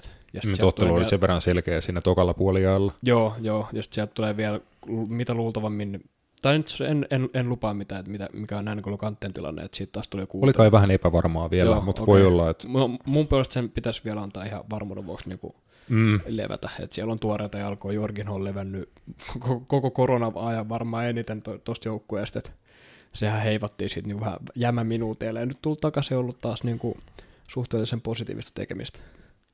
Kyllä, ja Chelsealla niin tuon top 4 taistelun osalta heillä on vielä niin kuin se game in hand ja pist, pisteero Leicesteriin ja Manchester Unitediin neljä pistettä sitten Wolverhamptoniin, niin heillä ei ole huono tilanne niin kuin si, silläkään saralla vali, valioliigan puolella, että ei vaikka tappio tulisi Liverpoolia vastaan, niin sitten siinä vi- viimeisellä kierroksella kuitenkin Chelsealla, okei, ei sekään helppo ottelu, että Wol- Wolvesia vastaan sitten tota, sekin voi olla mahdollisesti tämmöinen ihan Anu pelaa Leicesteria vastaan, Chelsea Mm. Wolvesia vastaan, että siinä on mielenkiintoinen vika- vikakierros tota, tuon mestarien liigapaikkojen kannalta. On eri, eri, erityisen, että siinä on, mitä itse la- laskeskellut tässä, että no voittohan totta kai riittää, että silloin se on varmistettu. Kaksi tasapeliä ei riitä, koska maaliero Mm. on selvästi huonompi kuin Leicester tai Manulla.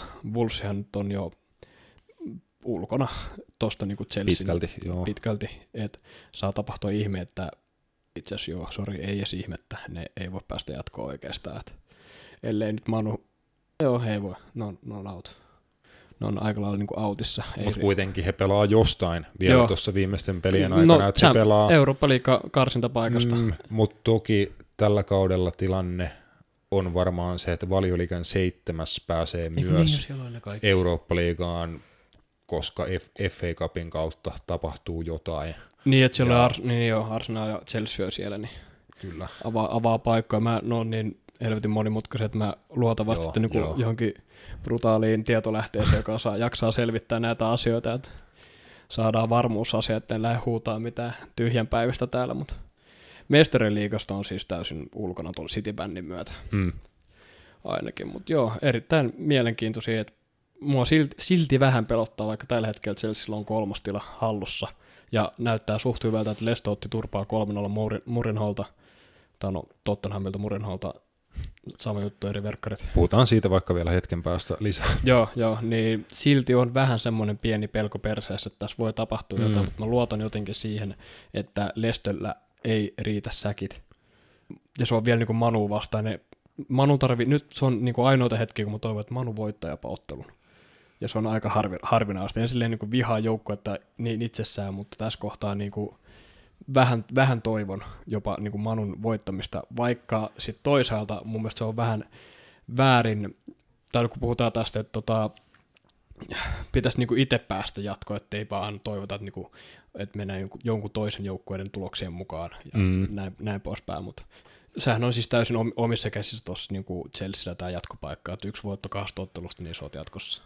Joo, ja mä luulen, että se on aika realistinen tavoite, että sen pystyy jomman kumman näistä otteluista vo- voittaan. Se on kai sitten aikamoinen niin clutch, clutch-peli se viimeinen tota Wolvesia vastaan, että vaikka, vaikka on kotiottelu ja Chelsea ennakkosuosikkina siihen lähtee, niin jos, jos sun on pakko voittaa Wolves, niin se voi olla aika mielenki- mielenkiintoinen matsi. Mm. Matsi tosiaan, pakkovoitot ei ikinä ole helppoja. Manchester Unitedista pikkasen sanoit, että tota, toivot niin heidän, heidän voittojaan mahdollisesti tuossa, Pa- ja, va- ja varsinkin siinä Le- Leicesteria vastaan vikassa ottelussa, mutta Manchester Unitedin peli Chelsea vastaan tuossa FA Cup-välierässä oli niin kuin sen verran hälyttävän näköistä, että mä lähtisin heti niin kuin huomenna kattoon, että mitä tapahtuu Manchester United West Ham-ottelussa. West Ham, no okei, he ehkä varmisti ma- mahdollisesti niin kuin sarjapaikkaansa ens, ensi kaudelle, ei ole enää akuuttia tarvetta tota, pisteille, että heillä on aika lailla säily, säilyminen plakkarissa, mutta vittu oli niin väsyneen näköinen Manchester United siinä ottelun loppupuolella. Bruno Fernandes on pelannut jokaisessa mm. ottelussa mm. sen jälkeen, kun hän tuli Manchester Unitediin, hän on pelannut jokaisessa. Suurimmassa osassa niistä hän on pelannut 90 minuuttia, ja silti äh, hän oli avauskokoonpanossa tuossa ottelussa, ja Paul Pogba, joka taas on ollut loukkaantunut koko kauden, niin aloitti vaihdosta, ja sitten kun tuli kentälle 55 minuuttia pelattu, niin hän ei pystynyt muuttamaan otteluun mitenkään, että se oli tota, edelleen Fernandesin vastuulla ihan sinne ö, ottelun lisäajalle asti olla ainoa Unitedin pallollinen pelaaja, joka niinku sai jotain aikaan. Et Pogba, Pogba pelasi mikä 35 minuuttia, ja mun mielestä se näytti kentän väsyneimmältä äijältä sen koko ajan. Joo, siis se oli aika läpi sen sisääntulon sen jälkeen niin flegmaattista tavanomaista Paul Pogbaa niin kuin huonoimmillaan, mitä on niin kuin nähty. Mä en, mä en tiedä, onko se niin kuin huonoimmillaan vai onko niin kuin sen pelaajan reaalit. Mun mielestä se on ihan perus. Että ihan... onko se Paul, Paul Pogba nyt real Paul Pogba mun mielestä, tässä kohtaa. Että... Mun mielestä se oli just Mut se. Tuossa pitää vielä, tos, just tuosta, että Manu näytti väsyneeltä, niin siinähän oli just se, mistä Ole Gunnar puhukin, että niillä oli 48 tuntia vähemmän valmistautumisaikaa tuohon peliin. Mm. Että Chelsea oli selkeästi niin kuin enemmän lepoaikaa ja mun mielestä sekin vähän jopa näkyy. Että Manuhan antoi täysin niin kuin pelin alussa Chelsealle pallonhallinnan, mutta sekin on jopa niiden jopa pelityyli. Et nehän kyttää ja kyttää, ja Bruno Fernandes laittaa hyviä pitkiä palloja linjan taakse, ja yleensä siellä on ne kolme pikakiituria. Nyt siellä oli vain Rashford ja Daniel James, ja jälkimmäinen näistä oli ainakin, niin kuin, mä en nähnyt sitä siellä kentää. Sehän oli niin kuin ihan, ei, oliko se siellä? Tuskin. ei, niin kuin, mä näin sen ehkä kerran juoks vasemmalle yhden juoksun, ja Kyllä. muuta se oli niin kuin aika lailla niin kuin pimennossa, että siitä ei ollut ihan hirveästi hyötyä tuossa, mitä Matiaksenkin kanssa puhuttiin tuossa out of the record, että onko se enää tuolla ensi kaudella, niin en tiedä. Mit, mitä sillä tekee? M- missä se on niinku hyvä? Niin, ö, pysty kuitenkin tekemään jotain kauden alkupuolella, niin kuin harppaus Championshipista, Swansista, Manchester Unitedin on kuitenkin aika iso pystynyt niin kuin muut, no sanotaan, että sille alkukaudesta siunautui muutama paikka, että se pääsi painaan tyhjällä baanalla niin paljon, kun tuota jaloista lähtee ja tekee pari maalia ja antaa pari syöttöä, että kyllä niin kuin hän jotain on tällä kaudella niin kuin tuonut Unitedin joukkueeseen, mutta en kanssa niin pidä häntä ihan tota, valioliikan niin huipputason pelaajana, että ne eväät on aika nopeasti syöty, niin kuin on tässä kauden mittaan ehkä nähnyt. Niin, ja sitten vielä kun katsoo vielä tuohon Manu, Manu palataan vähän enemmän syvemmin, niin aina kun niillä on ollut oikeasti joku oikeasti joukkue, joka pelaa niin kuin organisoidusti niin kuin vähän, vähän paremmin ja vähän laadukkaammin, niin yhtäkkiä ne ei olekaan niin, kuin niin hyviä. Southampton oli just mm. niin kuin esimerkki siitä, Kyllä. että ne, nehän pelaa tosi organisoidusti ja tietyn pelisuuntaan. Korkea, korkea prässi pystyy sulkemaan sen keskikentän, että joo, mun siinä ottelussa näkyy se, että Bruno Fernandesilla ei ollut aikaa pyörittää Unitedin peliä niin paljon kuin sitten näissä viime matseissa, mitkä United on ihan komeasti niin kuin klaarannut, niin ne joukkueet mun mielestä taas on kunnioittanut Unitedia ihan liikaa mm. ja antanut heidän pelata omilla vahvuuksillaan, mutta siinä näkee, että Fernandesille ei ollut tilaa eikä aikaa, ja sitten hänellä alkoi loppuun myös niin kuin oma tankki, alkoi vetää aika niin kuin tyhjää, että mun mielestä näkyy ihan selkeästi, että Fernandes alkaa olla ihan sipissä kohta, niin kuin, että työmäärä on ollut niin valtava. Jep, ja just tämä, että Manuakin vähän mairittelee jopa tällä hetkellä valioliikassa, että niiden loppuohjelma oli vähän niin kuin helpompi, että niillä oli niin kuin alkuohjelma, mm. ja se nyt on ollut, näky, näkyykin pisteiden valossa, että ne on kairannut itsensä mukaan tuonne mestariliikataisteluun, mistä heidän piti periaatteessa olla jopa ulkona, mutta siinkin vähän just unohdettiin se, että niillä oli varmaan vaikeimmat ottelut niin kuin alkukaudesta, lähes mm. poikkeuksetta, ja jos ne olisi esimerkiksi nythän viimeisenä Lesto, jos ne olisi kohtanut Lesto jo kaksi kertaa, niin tilanne voisi olla ihan eri, mutta nyt katsoo, siinä on just tosi kutkuttava tämä tilanne, miten, miten tuo viimeinen kierros menee, että saa nähdä, että ku, kuinka monta joukkuetta siinä kamppailee vielä, että pääseekö Chelsea nyt karkuun huomenna, niin who knows. Mutta edelleen, jos se menee vielä siihen, mistä puhuttiin, että jos miten niiden pelien piti päättyä, että saatiin se yksi ylimääräinen playoff-ottelu niin Leste ja Manu välillä, että niin olisi identtinen pistemäärä, niin, sama kyllä. maalimäärä, sama niin kuin keskenäisten niin kuin tulokset 1-0 ja 1-0, niin kuin molemmat voitti kotipelin vai vieraspeli ihan sama. Joo, Niin. se oli joku, että Manu West Ham pitäisi päättyä 5-2 ja Leicesterin pitäisi voittaa 2-0 mm. se päätöskierros, niin silloin, silloin tultaisiin tuohon play, playoff-ottelu Se osaa, ki- tilanteeseen. se osaa kiimainen tilanne. Mä en tiedä, onko ikinä niin kuin jouduttu pelaamaan tota playoff-ottelua, Mm. ainakin tarvii varmaan aika pitkälle historiassa mennä. Et Joo, no, mutta mieluummin tolle, ettei heitä mitään noppaa tai Niin. arpaa tai, tai jonkun kilpikonnan valita jatkoon meniä tai jotain tällaista. että Pelaamalla mennään sitten niinku paikoille.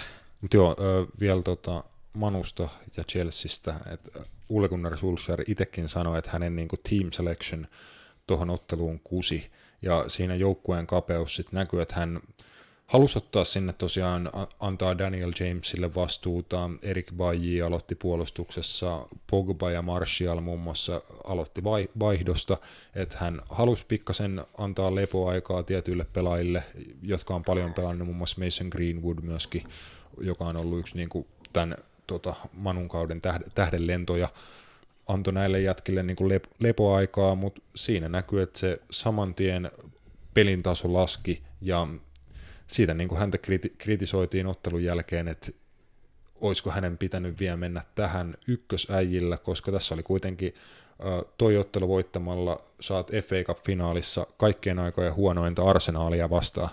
Eli siinä jota joku, oliko Paul Merson vai kuka Torpedo, tota, tota, sanoi Sky Sportsin ottelun jälkeen, että jos toi olisi Jose Mourinho, niin sehän olisi haistanut tuossa vaiheessa, että nyt lyödään niin kaikki tähän, että mä oon yhden ottelun päässä finaalista arsenaalia vastaan, ja jos mä sen teen, niin mulla on CVssä tältä kaudelta FA Cup-pokaali. Mm. Millään muullahan ei loppujen lopuksi enää ole niin kuin väliä, mutta Solskjaer missasi tämän pokaalin mahdollisuuden, ja Frank Lampard sitä kautta sit ottaa vuoden työharjoittelijapalkinnon Solskjaerin nenä, nenän edestä, ja tota, Joo. siellä Lampardin, niin kuin puhuttiin, taisit sanoa tuossa pari jaksoa sitten, että jos tulee pokaali ja top neljä sija, niin kausi on aika, aikamoisen onnistunut. Joo, kyllä siitä saa niinku semmoisen hyvän, hyvän 8 plussan niinku keskiarvotodistuksen. Kyllä. Et Ehkä vähän isommankin jopa, niinku, Kaikki olosuhteet huomioon Niin, ottaen, niin. siirt, siirtybännit, Kyllä, sun muut. Mutta siis tuosta ja vielä edelleen vähän lisää monusta. Mua vähän surttaa se, miten Erik Bailey on niin epäonninen kaveri, Mm. koska on mun mielestä erittäin hyvä puolustaja. Siis On. tosi rohkea puolustaja. Se heittää ihan hävyttömiä kikkoja siellä koko ajan. Hui, se pitää pitkään palloa, imee itsensä kaksi pelaajaa, sitten se heittää jonkun hävyttömän kikan taas sieltä ja avautuu niinku hyvä hyö, vastahyökkäys siitä, että näkyy vähän pahan, pahan näköinen tilanne itse asiassa, siinä taas on 10 minuuttia, sitten lisäajalla 45 plus 11 Ol- Oliver Giroud iskee sen 1-0 maali, se oli kans ihan brutaalia, mutta ja tästä vielä toiseen puolustaja Harry Maguire, niin musta alkaa No kai sitä bailia sattuukin, kun se tulee saatana laatikkopää tulee tuota vasta- vastaan ja se ko- kolahtaa siellä niinku suoraan, suoraan tuota peltiin. Joo, Maguire on kyllä varmaan ehkä maailman kovin pää koko jalkapallo maailmassa, et, mut muutenkin mä en, mä en oikein vielä, vieläkään osta. Koko ajan vahvistuu vaan semmoinen näkemys, että ei se oikeasti ole tuon koko hintalapun arvon, että siinä maksettiin niinku semmoista isoa englantilais puolustaja lisää, että se on nyt kaksi viimeisintä peliä vai kolmessa viimeisimmässä pelissä. Eka merkannut oman miehen viimeisessä tilanteessa Sotonia vastaan ja sitten tulee maali. Sitten Chelsea vastaan saa paskot oman, oman tiimikauden. To, toki epäonninen tilanne, mutta se vaan on niin hyvä yhdistää tämmöiseen hyvään sumpuun. Joo, ja mä laittaisin sen ot 3-0 maalin kanssa Maguirein piikkeet. Antonio Rudiger, tota, Euroopan yksi pelätyimpiä hyökkääjiä. Mm. Ei kun, miten se meni.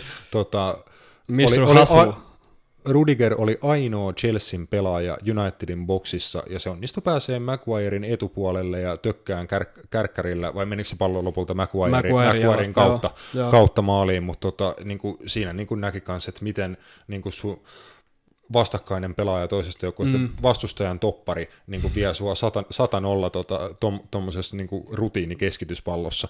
Jep, se, että jos sä oot sun oman joukkueen niin se koko puolustuksen johtohenkilö.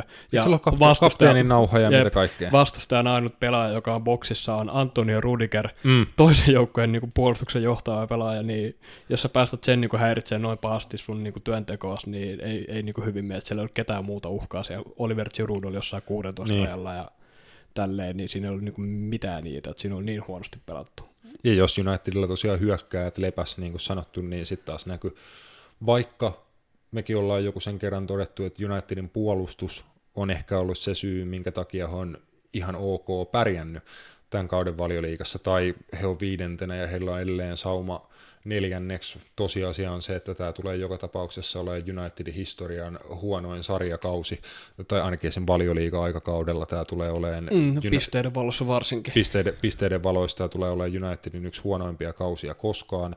Se saattaa silti riittää mestarien liigapaikkaa. Se kertoo ehkä jostain muusta enemmän kuin mm. tota Unitedista, mutta tuossa ottelussa näkyy, että on siellä puolustuspäässäkin ongelmia. Ensimmäinen maali Victor Lindelöfille kävi ihan sama homma kuin 3-0 maalissa Maguirelle, eli hänen etupuolelleen tultiin aivan liian helposti Oliver Giroud, joka on kyllä aivan huippu nimenomaan ajoittaa mm. näitä juoksuja On. siihen etu, etutolpalle. Ja ollut ihan huikeassa fireessä tällä hetkellä, että seksi mm. painaa ihan kovaa määrää Mut siinä, vie, siinä vietiin Lindelöfiä, sitten 2-0 maaliin lahjoitti David De Gea, Mason Mountin tota, ö, niin kuin myyrän tappaja tota, pari, parilla pompulla, niin Joo, se on tiedätkö, myyräpeli, Yksi. myyräpeli, mistä nousin myyristä, pitää hakata niin liityn mailoon, se pallo vaan tuli maailman, sieltä maailman parhaiten palkattu maali, maalivahti ja tota, päästi Ja sen sisään. alkaa tulee vähän liian noit on- niin kuin nopeeseen tahtiin. Että Mm, se on maksanut muutaman pisteen tai tässä kohtaa maksoi jatkopaikan. Oliko toi kuudes henkilökohtainen virhe tällä kaudella De Gealta, joka johtaa maaliin? Jotain tämmöistä, että kuitenkin niin kuin aika brutaalia. No heitetään nyt niin kuin just ihan, ihan kiusaksi kaikille, että David De Gea nostaa 375 000 puntaa viikossa palkkaa. Arvaa paljon tota, Alison nostaa Liverpoolissa. Onko sillä joku 180 tonnia, 200? 90 000 puntaa. Uh. Toki äh, hänelle ollaan tekemässä jat- jatkosopimusta, jossa Joo, va- varmasti nost- nostetaan palkkaa, mutta tota, Mutta sillä on niinku ihan merittejä siihen, niin kyllä ihan suotava, suotavaakin tällainen, että se tienaa tällä hetkellä vähemmän kuin Tammy Abraham Chelseassa, niin Mm, et Dehean aika valitettavasti alkaa jostain syystä olla ohi. Et en mä tiedä, siinäkin ot- ottelussa hän sit niinku virheen jälkeen pystyy pari kertaa venyyn aika vakuuttavaa, hienoon tor- torjuntaan. Et en mä tiedä, niinku, hänellä on maalivahtina kuitenkin vielä pelivuosia ihan vitusti jäljellä. joo, 29-vuotias. Niin, että siis käytännössä 10 vuotta, jos hyvin, hyvin menee, niin pystyt vielä pelaamaan maalivahtina. Et on niitä niin kuin, huippumaalivahdit voi pelaa nelikymppiseksi, mutta onko se niin kuin henkinen juttu, että hän niin kauan kannatteli Unitedia omilla otteillaan, että sitten kun oma itse, hänellä oli se niin kuin ehkä uransa paras kausi, se Mourinhon toka kausi, United oli kakkosena ja De Gea siinä niin kuin ehdottomasti Unitedin paras pelaaja sillä kaudella.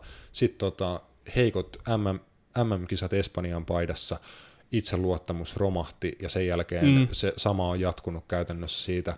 No kaksi vuotta takaperi oli MM-kisat ja siitä eteenpäin niin kuin De Gea ei ole näyttänyt omalta itseltään käytännössä missään vaiheessa.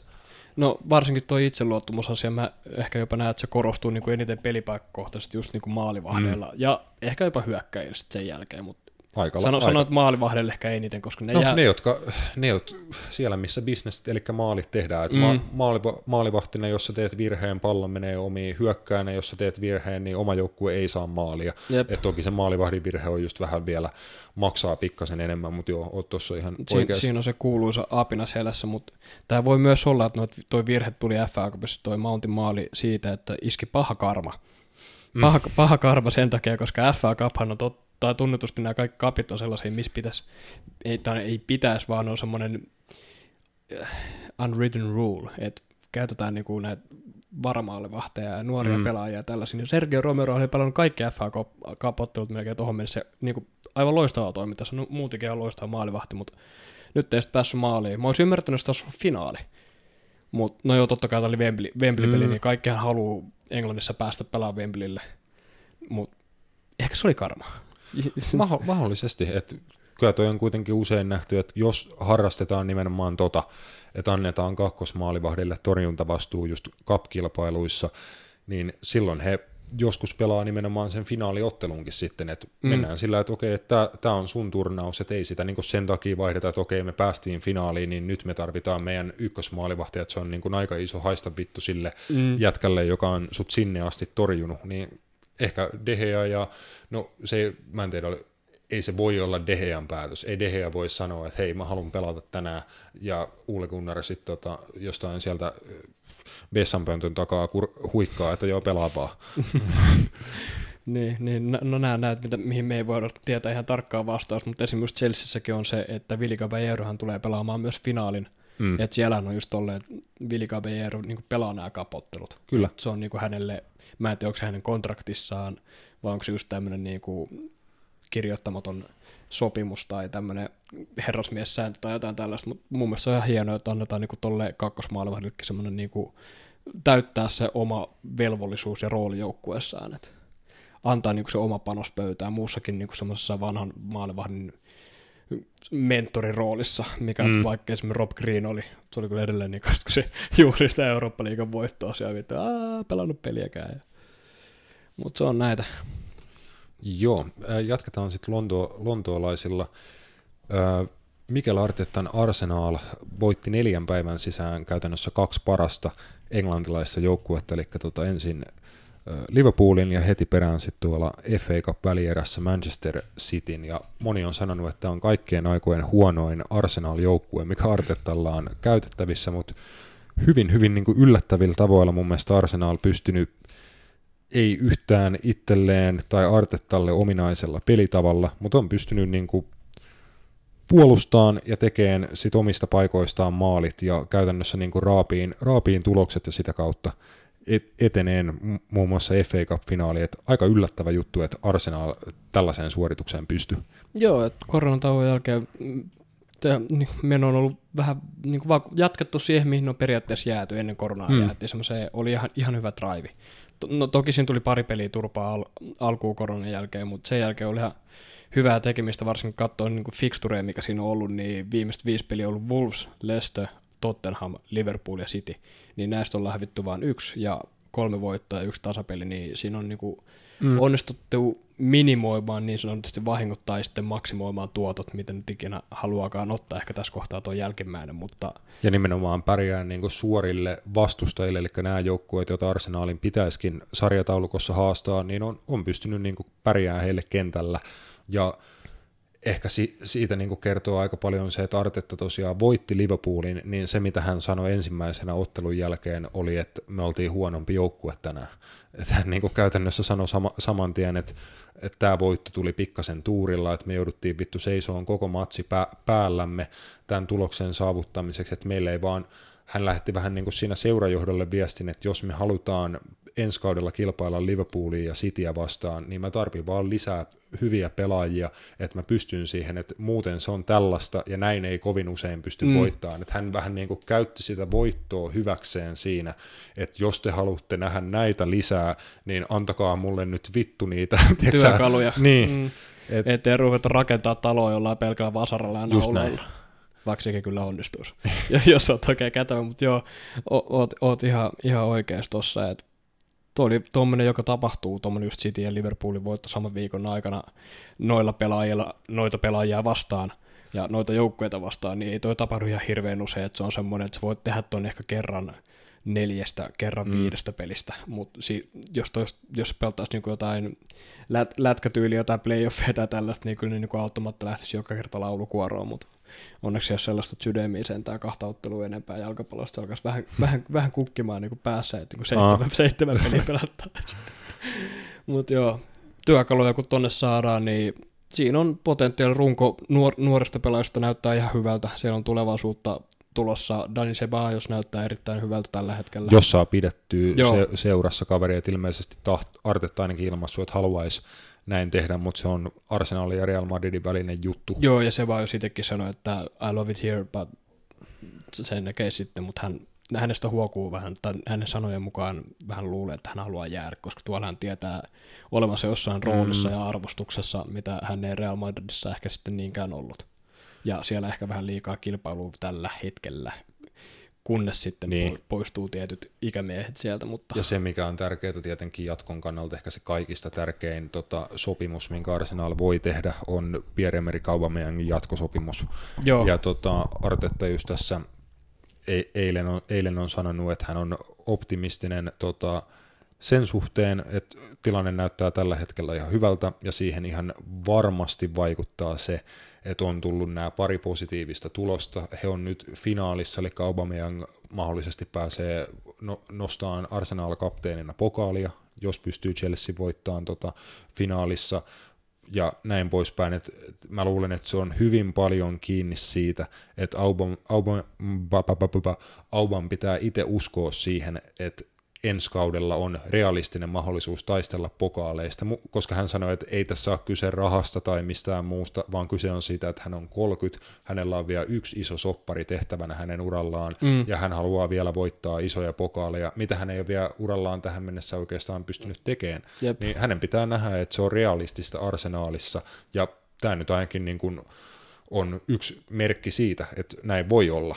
Jep, ja toi, mitä just yhdistää tuon siihen Una Emerin puheen että hei, antakaa vähän lisää työkaluja, niin ne uudet työkalut antaisi myös niin kuin, vähän niin kuin uskoa Auballe siihen mm. niin kuin projektiin, mikä tuossa olisi niin kuin vielä no, vähän ehkä pikakelauksella alkamassa, että sillä olisi niin tuommoista, minkä ikäinen se on, 30, olisiko? Joo, 30. Jotain ish, 30 päähän päälle, niin silloin on semmoiset kolme, neljä hyvää vuotta ehkä viisi tuolla fysiikalla, koska mm. hän näyttää siltä, että hän juoksee vielä erittäin kovaa vauhtia 38-vuotiaana. Jotenkin niin luonnollisen näköistä se mm. juokseminen, että tota, kun nyt vähän, vähän kapea, vaikka, kapea vaikka, kroppa ja Vaikka on iso, iso mies, niin, niin kuin liikkuu niin helvetin kevyesti, että luulen, että on vielä viiden vuodenkin päästä no, aika, aika nopea. Silloin on semmoinen pikajuoksijan vartalo ilman mitään massiivisia lihaksia, että mm. se ei mm. mikä Tyson Gay tai Usain Bolt, mutta semmoinen vähän kapeahko, pienet luut tai jotain tällaista, mutta kuitenkin no, niin. tu- tuulen nopea kaveri. Että sitä on vaikea saada. Jos sä laitat ton juoksee tolle yhden pallon linjan taakse, niin jos puolustajan niin kuin aikailee sekunti, se, puoli sekuntia tuossa tilanteessa, niin kyllä se aika jää, niin kuin, jäät jälkeen niin kuin erittäin nopeasti, etkä niin kuin tuu saamaan kiinni aupaa tällä hetkellä, että se on suht, suhteellisen vikkelä kaveri. Kyllä, tämä meidän ohjelma-aika venyy tässä koko ajan, mutta ei se mitään. Meiltä on joskus toivottu pidempiä jaksoja, niin nyt toimitetaan niin kuin, toimitetaan kerralla sitten kunnolla. Kyllä mä yllätyin, kun mä, mä oon kovassa formissa, että mulla nyt on aikaa puhua, jumalauta. Tota, yksi Arsenal-pelaaja, joka meidän on mielestäni pakko mainita ainakin lyhyesti. Me ollaan David, David Luissiakin sen verran päästy pari, pariaamaan ja niin kuin miettimään hänen tota, olemustaan jalkapalloilijana ja mitä kaikkea kentällä tapahtuu, kun siellä on David Luiz. Mutta nyt tapahtuu hyviä asioita, eli just näissä kahdessa peräkkäisessä ottelussa Arsenal päästi vain yhden maalin Liverpooliin ja City vastaan, ja tota David Luiz valittiinko jopa ottelun parhaaksi pelaajaksi tota City, Cityä vastaan, mutta oli niin kuin ihan Arsenalin parhaimmistoa molemmissa otteluissa mun mielestä tyypillistä hänelle, että kovissa paikoissa pystyy joskus sen niin kuin oman luonteen avu, avulla nouseen. Niin kuin, sit mun mielestä tullaan myös siihen, että joukkueen pitää pelata niin, että David Luiz joutuu tekemään mahdollisimman vähän. Eli mm. silloin kun hän on kolmen puolustopparin linjassa se keskimmäinen, niin hän pääsee tekemään niitä juttuja, missä hän on hyvä. Jos hän joutuu puolustamaan sit liian isoja tiloja sun muuta, niin sit hänen heikkoudet tulee aika nopeasti esiin, mutta Artetta on ilmeisesti löytänyt semmoisen systeemin, ja näitä vastustajia vastaan, kun Arsenal joutuu paljon enemmän puolustaan, niin David Luiz päästi tekemään sitä, missä on hyvä. Joo, ja sitten kun vielä katsoo sitä Liverpoolin pelin kokoonpanoa, niin sehän on niinku täysin, tuosta niinku näkee, että se on niinku täysin, että hei, nyt tänään seistää päällämme ja syödään vaikka kasapaskaa, että me hoidetaan tai jollain minimaalisella mm minimaalisen vähillä tota vastahyökkäyksiä, että siinä on se pelisuunnitelma aika lailla tollainen, että sä katsot, siellä on Tierney, Louis Holding ja Saka ja Suoras, sitten on Torreira Saka, niin siinä on mm. niin tuo puolustuksellisuus. Sitten on vielä Laka, joka hoitaa niin kuin erittäin aktiivisesti niin prässäämistä ja tal, sun muuta. Aika lailla se oli, että Arsenalin tapa hyökätä oli tota, laittaa Nikolas Pepe pyörään selkään ja sitten lähtee yl- ylöspäin, ylöspäin pahtaan. Et aika suoraviivaisesti mentiin ylöspäin ja ne paikat, mitä Arsenal sai, niin ne lahjoitettiin heille. Mm. Et siinä varmaan just sen takia Artetta itsekin ilmaisi huolensa siitä, että joo, vaikka tulostaululla näkyy 2-1 voitto, niin he ei oikeastaan niin pystynyt tekemään mitään tuossa ottelussa. Joo, että toi on maksimaalinen nimenomaan tuotto, mistä äsken mainitsin, että tuossa niin saatiin mm. sen maksimitulos. Mutta tuossa ehkä David Luisin merkitys, että hän, hän on ehkä yksi pelaaja, joka voi auttaa sua niin tolla tavalla. Sitten kun ollaan selkä seinää vasten, niin se on yksi kaveri, joka nousee silloin, silloin esiin ja löytyy sitä niin kuin luonnetta sieltä, että vaikka niitä virhe, virheitä tulee, niin hän on kuitenkin myös ihan todistetusti on aika iso CV niin kuin voittajana Joo, jalkapallossa. On. Et kyllä sillä on pas, paljon paskaa annettu, mutta pitää myös sitten kuitenkin muistaa, että mitä kaikkea se on niin kuin tehnyt ansa, mm. ansaatakseen ton, niin kuin, ton koko luokan statuksen jalkapallomaailmassa, ja on se ollut niin kuin iso osa monissa joukkueissa, niin PSG, Chelseassa, Brasiliassa, ja katsoo nyt mihin se Arsenalissa vie. ei, nyt vielä, ei vielä dumata, mutta ikä alkaa tulla sielläkin pikkuhiljaa, pikkuhiljaa vastaan. Et Mm, ja eikö siinä ole jatkosopimustilanne, että mitä tapahtuu sitten tota, tämän kauden jälkeen, kun laina loppuu? Tehtiinkö sille jo jotain pysyvää sopimusta arsenaaliin? Nyt ei kyllä yhtään muista. Mun mielestä siinä oli niinku joku tota, hom- homma David Luissin sopimustilanteen tilanteen kanssa, että siis että oli lainalla, lainalla tämän kauden, mutta tota, sopimusta jatkettiin tämän, niin tämän kauden loppuun, mutta ensi kausi on vielä ilmeisesti niin kuin epävarmaa. En mä muista, oliko tähän jotain tarkennusta vielä, vielä tullut. Se tota, oli ihan, on ihan niinku pysyvä, pysyvä siirto. Y- Tai sitten mä, mu- muista, tai sit mä muistan jotain vittu ihan omia, niin, mutta mun mielestä tämmöisistä asioista ollaan puhuttu. En mä tiedä. Vai oliko se joku vaan tämän kauden kattava sopimus? Mä en oikeasti ole varma. Saattoi loppua niinku pelkästään niinku, ei, loppu ensi vuonna 2000, joo ensi vuonna loppu. Okei, selkeä. Että Et vielä... kai, kai siinä olisi joku optio. On saattanut mennä siis ihan täysin ohi tää Juu, juu, kokeessa, mutta var, Muistan varmuus on. jotain, jotain hämminkiä tuossa oli, mutta joo, ensi, kau- ensi kaudella nähdään vielä David Luiz ilmeisesti Arsenal paidassa sitten. Valioliikausi on pitkälti tässä. Otetaan nyt vielä yksi homma, eli tuonne putoamistaistelussa viimeisellä säilyjän paikalla se 17 tällä hetkellä on Watford, joka antoi kolmannen kerran tällä kaudella potkut päävalmentajalle.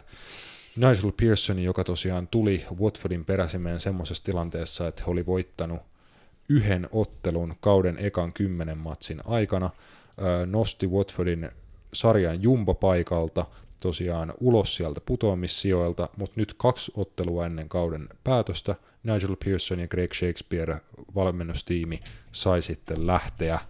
Ilmeisesti tässä oli semmoinen juttu takana, että kun he hävis ö, tota, kovan putoamis, putoamisfinaalin West Hamia vastaan tota, viime viikolla perjantaina, niin Nigel Pearson oli tavannut Watfordin italialaisomistajat ja puheenjohtaja ja oli ilmeisesti sanonut sitten pari, pari valittua sanaa heille ja näiden sanojen päätteeksi sitten sai lähteä. Mä en tiedä, onko Nigel Pearson taas haukkunut jotain strutsiksi jotain tota ihmistä vai mitä, mitä se on tehnyt, mutta Are you ostrich? yes. Can you, can you get your head buried in the sand? Are, are you flexible enough to bury your head in the sand? Se on hieno, hieno haastattelu. kaikkien aikojen kauniimpia tota, urheiluhaastattelu Nigel Pearsonin le- lehdistötilaisuus, kun hän oli Leicesterin tota, päävalmentajana. Kannattaa käydä katsoa YouTubesta, se on ihan tota, äärettömän hupasaa materiaalia. Joo, va- vahva katselusuoritus. Lyhyt komedia ja elokuvia. Kyllä. Elokuvia, elokuvaa. Mutta joo, siis ei mitään niinku Watfordia vastaa niinku joukkueena, ehkä enemmänkin just niinku seu- Mm. seurana. Nimenomaan tuo italialainen johtokulttuuri, Joo. että tuota, vaihdetaan valmentajia useammin kuin boksereita, niin Joo, se on en vähän, se- tykkää vähän yhtään. italialainen minimaalinen temperamentti, että jos sä sanot Mm. vastasanan, niin se on saman tien mafia, mafian leikkurilla ulos tästä joukkueesta. Et, Tiedätkö mitä katsottiin tuossa äh, itse asiassa tästä, niin sam- taisi tulla tässä samasta aiheesta puheeksi, tota, valmentajakollegoiden ka- kanssa oli tota kesä, kesäpäivä tuossa viikonloppuna, pojat pääsu uimaan ja saunoa ja tota, me jauhettiin paskaa siinä sitten sen, sen aikaa, niin Palermon valmentajahistoria. Tota Palermo, Italian pääsarjajoukkue, arvaappa monta valmentajaa heillä on ollut jonkun viimeisen kymmenen vuoden aikana. Tämä on joku brutaali määrä. Koska tämä on erittäin minimaalinen, mä en nimittäin Tämä yhtään on käydä. äärettömän korkea määrä, voin antaa sen verran vihjettä.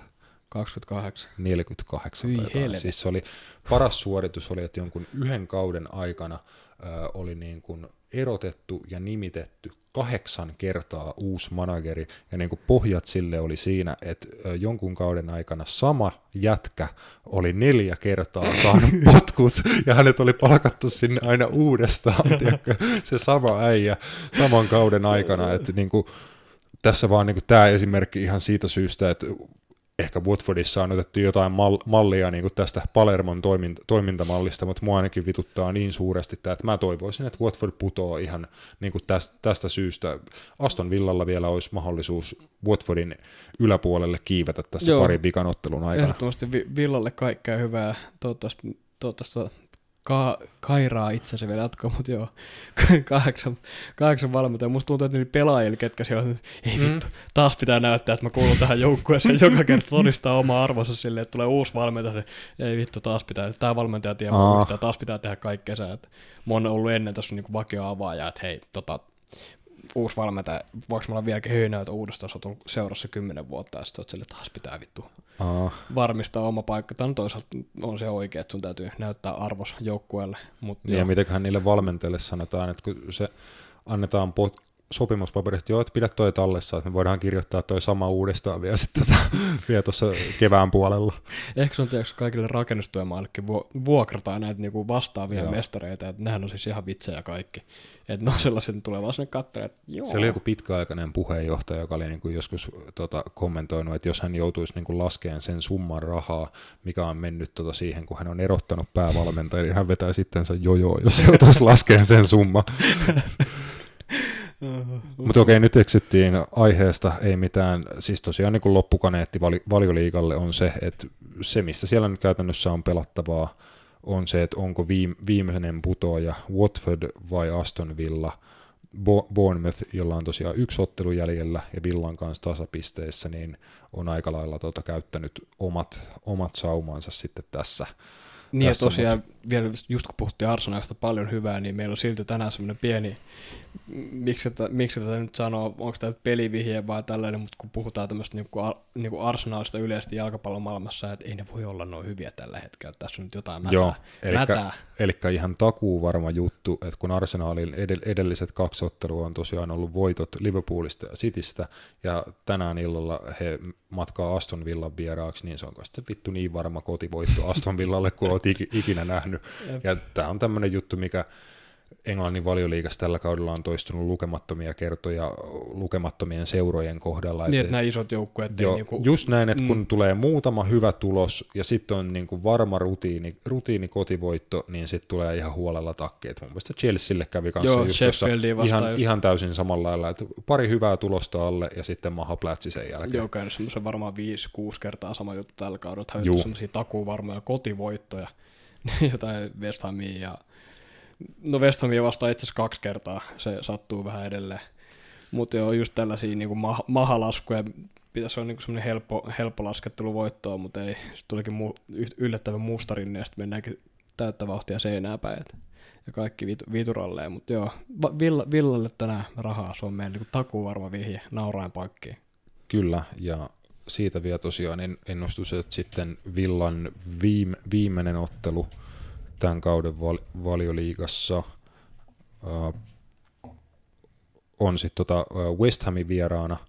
West Ham lienee jo siinä vaiheessa varmistanut säily, säilymisensä, että heillä ei ole hurjasti pelattavaa, eli kahdella voitolla näkisin vahvasti, että Villa pystyy nousemaan Watfordin edelle. Watfordilla tosiaan tänään, tänään vastassa tota Manchester City ja viimeisellä kierroksella pienen pieni hetki, hyvät ystävät.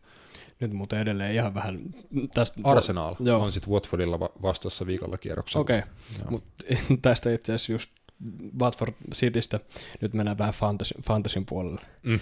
Mä oon säästänyt mun tripla kapteenia pitkään arvan laitoksi. Mä sen just tähän peliin De Bruyne ja De Bruyne on pelannut Arsenalia vastaan. Että arvaa pelaako tänään. Ei, var- ei, varma- aika- ei varmaan pelaa sekuntiakaan. Että On, on aika varma. No, Säästä sitten siihen vikalle mutta kiekalle. meneekö se varakapteenille? Menee varmaan. Joo kai, joo. Marcus Rashford. Mm. Mm. No, se siitä, mutta vähän vituttaa, jos hävii Salossa Joo. tämän takia. Joo, ei puhuta siitä fantasy, fantasy Premier Leaguesta yhtään enempää. Mulla on mennyt se niin, niin surullisesti, että oikeasti alkaa it- itkettää, jos me puhutaan tota siitä yhtään tämän enempää. Mutta tota, tämä on meidän ö, perinteinen oh- ohjelmajärjestys tällä hetkellä. Me jätetään Italian Serie A aina viimeiseksi. Mulla on tässä kirjattu, että ketään muuta kuin Cristiano Ronaldo ei kiinnosta enää Serie A. Et mestaruus on varmistunut Juventukselle ja näyttää siltä, että Cristiano Ronaldo ainakin kiinnostaa vielä tuo maalikuninkuuden voittaminen, että hän on aika kovassa maaliputkessa ollut ja tota, nousi kärkisijalle maalintekijätilastossa jo. Sitten si- Joo. si- Siro Immobilen ohi. 30 plus 5, että kyllä se painaa ihan kovaa tahtia, vaikka 45 prosenttia maaleista on tullut tar- tarkkaluku pilkuista, että Mm. se on ihan, mutta jo, jonkun täytyy niitäkin tehdä, mutta kato, kato nyt Italian niinku maalipörssin kärkeä niinku vi, vitossiasta. Joe Pedro Gagliardista, sitten on Caputo, sitten on Lukaku, sitten on Ronaldo, Siro Immobile. Et pitäisiköhän Ronaldo olla tuolla kärjessä kuitenkin, niin ehkä, mm. ehkä. Kyllä se varmaan pitäisikin, mutta Toisaalta mä laskin vielä, että sillä oli 240 minuuttia vähemmän pelattu kuin Immobilella, että se on mm. vajaa kolme peliä. Joo.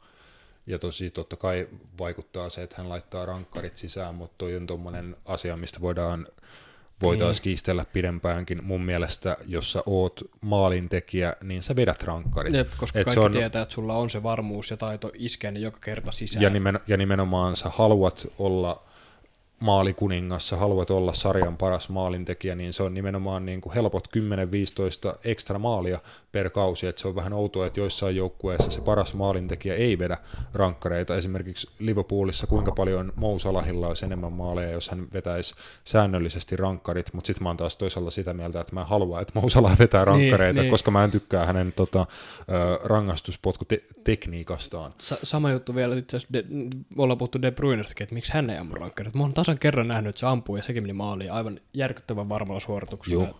Ehkä se on vaan silleen, että emme halua vetää.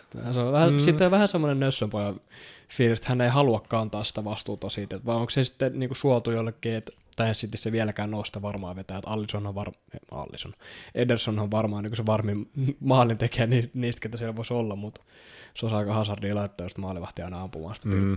Jos se, jos se veto meneekin väärin ja pe- pallo pysyy pelissä, niin sitten Edersonin pitäisi juosta jotain 39 kilsaa tunnissa sinne omalle maalle, että se kerkee oikeasti. Että se on vähän brutaalia. Onhan sitten Hans-Jörg Butilla aikanaan, tota, oliko Schalke vai Bayern München paidassa, hänellä oli työnäytös siitä, että kävi vastustajan päädys laittaa rankkari, niin ne sitten tota, juhli hetken aikaa sitä ja lähti hölkkään omalle maalille, niin vastustaja oli ehtinyt jo käynnistää peliä ja tota, laittoi kuulan tyhjään maaliin.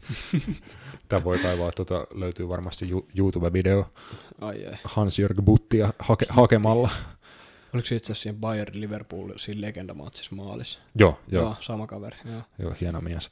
Öö, no mainitaan nyt vielä, kun tota, ketään muuta kuin Cristiano Ronaldo ei kiinnosta enää seriaa, niin tota, terveisiä Saaren Leeville tuonne tota, Tampereen puolelle, että on se AC Milankin ollut ihan hyvä. että tota, mun AC Milan asiantuntijalta sellaisia terveisiä, että eniten maaleja post-korona tota, Serie Aassa, ja Ante Rebic Milan hyökkääjä on Euroopan top kolme maalintekijöissä tämän vuoden puolella, eli mitä okay. oliko 11 vai 13 kaappia tuota 2020 puolella. Se on ihan Rebic pystynyt tekemään. Siellä on Milanilla ainakin niin kuin koronan jälkeinen aika on ollut positiivista, on otteluita vo- voittanut, ei dramaattisesti ole vaikuttanut heidän sarjasijoitukseen, että se on tuossa, tulee, no okei, okay, tasapisteessä Napolin kanssa, äh, vi, niin kuin Eurooppa-liigapaikalla. Et Eurooppa-liigapaikka voi olla vielä napa, napastavissa, mutta huonon alkukauden mm, jälkeen. Se, mikä muotos ehkä enemmän kiinnostaa Milanin suhteen, on, että kuitenkin puhutaan yhdestä ihan absoluuttisesti eurooppalaisen jalkapallon jättiläisestä, perinteisesti niitä kaikkien menestyneimpiä eurooppalaisia seuroja, niin mikä on heidän tulevaisuus? Eli tota, ensi kaudella AC Milanin päävalmentaja tulee olemaan Red Bull-pioneeri Ralf Rangnick, joka tuota käytännössä on ollut vastuussa siitä, että hän on uudistanut tuon koko Red Bullin jalkapalloorganisaation, että hän on niin kuin football director siellä Red, mm. Red Bullin päädyssä, Joo. ja nyt uh, AC Milan, Milanin seurajohto on muun muassa keskustellut Liverpool, Liverpoolin seurajohdon ja Liverpoolin seuran kanssa siitä, että miten – Liverpoolin uudet omistajat ja Jurgen Klopp on niin kuin rakentanut uuden pohjan menestykselle ja miten Liverpool on noussut sieltä tota, syn- synkistä ajoista nyt niin kuin takaisin Euroopan huipulle, niin ilmeisesti ratkaisu on ollut se, että hommataan Ralf Rangnick rakentaa AC Milan uudestaan. Se kuulostaa niin kuin ihan potentiaaliset ratka- ratkaisut, että on se luonut. Mä sanoin, että tämä on paras muuvi, mikä Milanissa on tehty pitkään pitkään aikaan, että lähdetään tällaisen projektin, projektin selkää hypätään. Joo, koska joku projekti niitä on ihan pakko aloittaa, että eihän ne voi jatkaa tuota sama, samaa tyyliä. Niin mm, Mutta sitä, mitä sain sitten tähän niin kuin vastaukseksi Milania seuraavalta Sepältä, oli se, että, että hän on vähän huolissaan siitä, että jos että Rangnikin tota filosofiaan muun muassa kuuluu ilmeisesti se, että joka ikinen yli 25-vuotias pelaaja heitetään hiuksista vittuun ensi kaudella. Okay, Eli okay nuorennetaan joukkuetta niin kuin saman tien radikaalisti, luodaan semmoinen pohja, että siellä on nuoria pelaajia, joiden arvo niin kuin kasvaa ja rakennetaan joukkuetta, sitten tervehdytetään se ikärakenne ja muu ja tehdään niin kuin radikaaleja muutoksia, että nyt kun on mennyt hyvin, niin se voi olla, että tulokset niin kuin huononee ensi kaudella. Et Hetkittäisesti ainakin niin, alkuun. Et se on aina se, että onko seura, onko kannattajat, onko maailma niin kuin valmis siihen, että rakennetaan tulosten kustannuksella, koska jos No muuten Rangnikin palkkaamisessa ei mun mielestä ole mitään järkeä, jos siellä ei ole valmistauduttu siihen, että todennäköisin vaihtoehto on, että tulee pikkasen kasvukipuja, kun lähdetään uuteen projektiin. Se voi olla siis ihan hyvinkin edessä, että siinä vähän uhrataan noin noi tulokset niin kaiken, kaiken muun, muun tieltä pois ainakin hetkellisesti, mutta se on just näin. Väl, välillä täytyy tehdä uhrauksia. Kyllä, ja se voi olla sellainen projekti, joka joka tuo Milanin takaisin omalle paikalleen Euroopan huipulla, mutta jos näin on, niin luultavasti siihen niin kuin useampi, useampi kausi kuitenkin menee ennen kuin näin, näin sitten tapahtuu. Jep, oliko tämä meidän kaikkien aikojen pisin jakso? Melkein. Tämä kyllä ei, tämä, tunti, tämä itse on tunti 50. Tunti 50 takana. Ihan hirveä soja. Joo, ja totta kai tämä päättyy siihen, että mä lähden juokseen kohti bussipysäkkiä. Maksalaatikko Kyllä, just näin. Pitää varmaan pitää kylmänä maksa, maksalaatikko. Onko rusinoilla vai? Rusinoilla totta kai. Okei, okay, ei ole koiraruokaa. Ei. Itse Tot... tykkää koiraruoasta.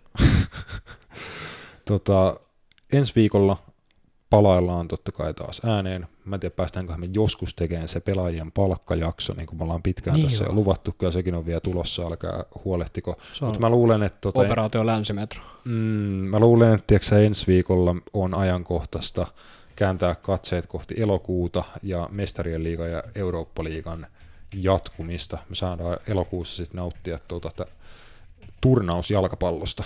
Joo, ehdottomasti. Mutta joo, ensi viikolla pelataan jo mestariliigaa, niin saadaan jotain sinnekin suuntaan höpistyä. Siitä on varmaan pitkä aika.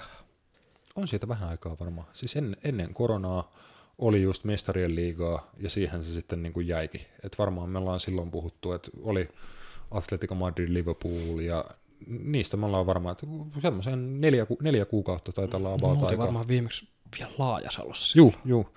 Mä muistan, mä tulin just reissusta backiin, mä tulin seuraavana, seuraavana päivänä taisin tulla tota, uh, nauhoittaan body, niin oh. se, silloin oltiin vielä tuo vanhalla koululla merenrantamaisemissa. Kyllä, kyllä. Pitää vielä palata sinne joskus. Kyllä. Mutta eikö tämä tässä? Tämä oli tässä. Tota, kiitoksia seurasta. Palataan ensi viikolla. Heipä hei! hei.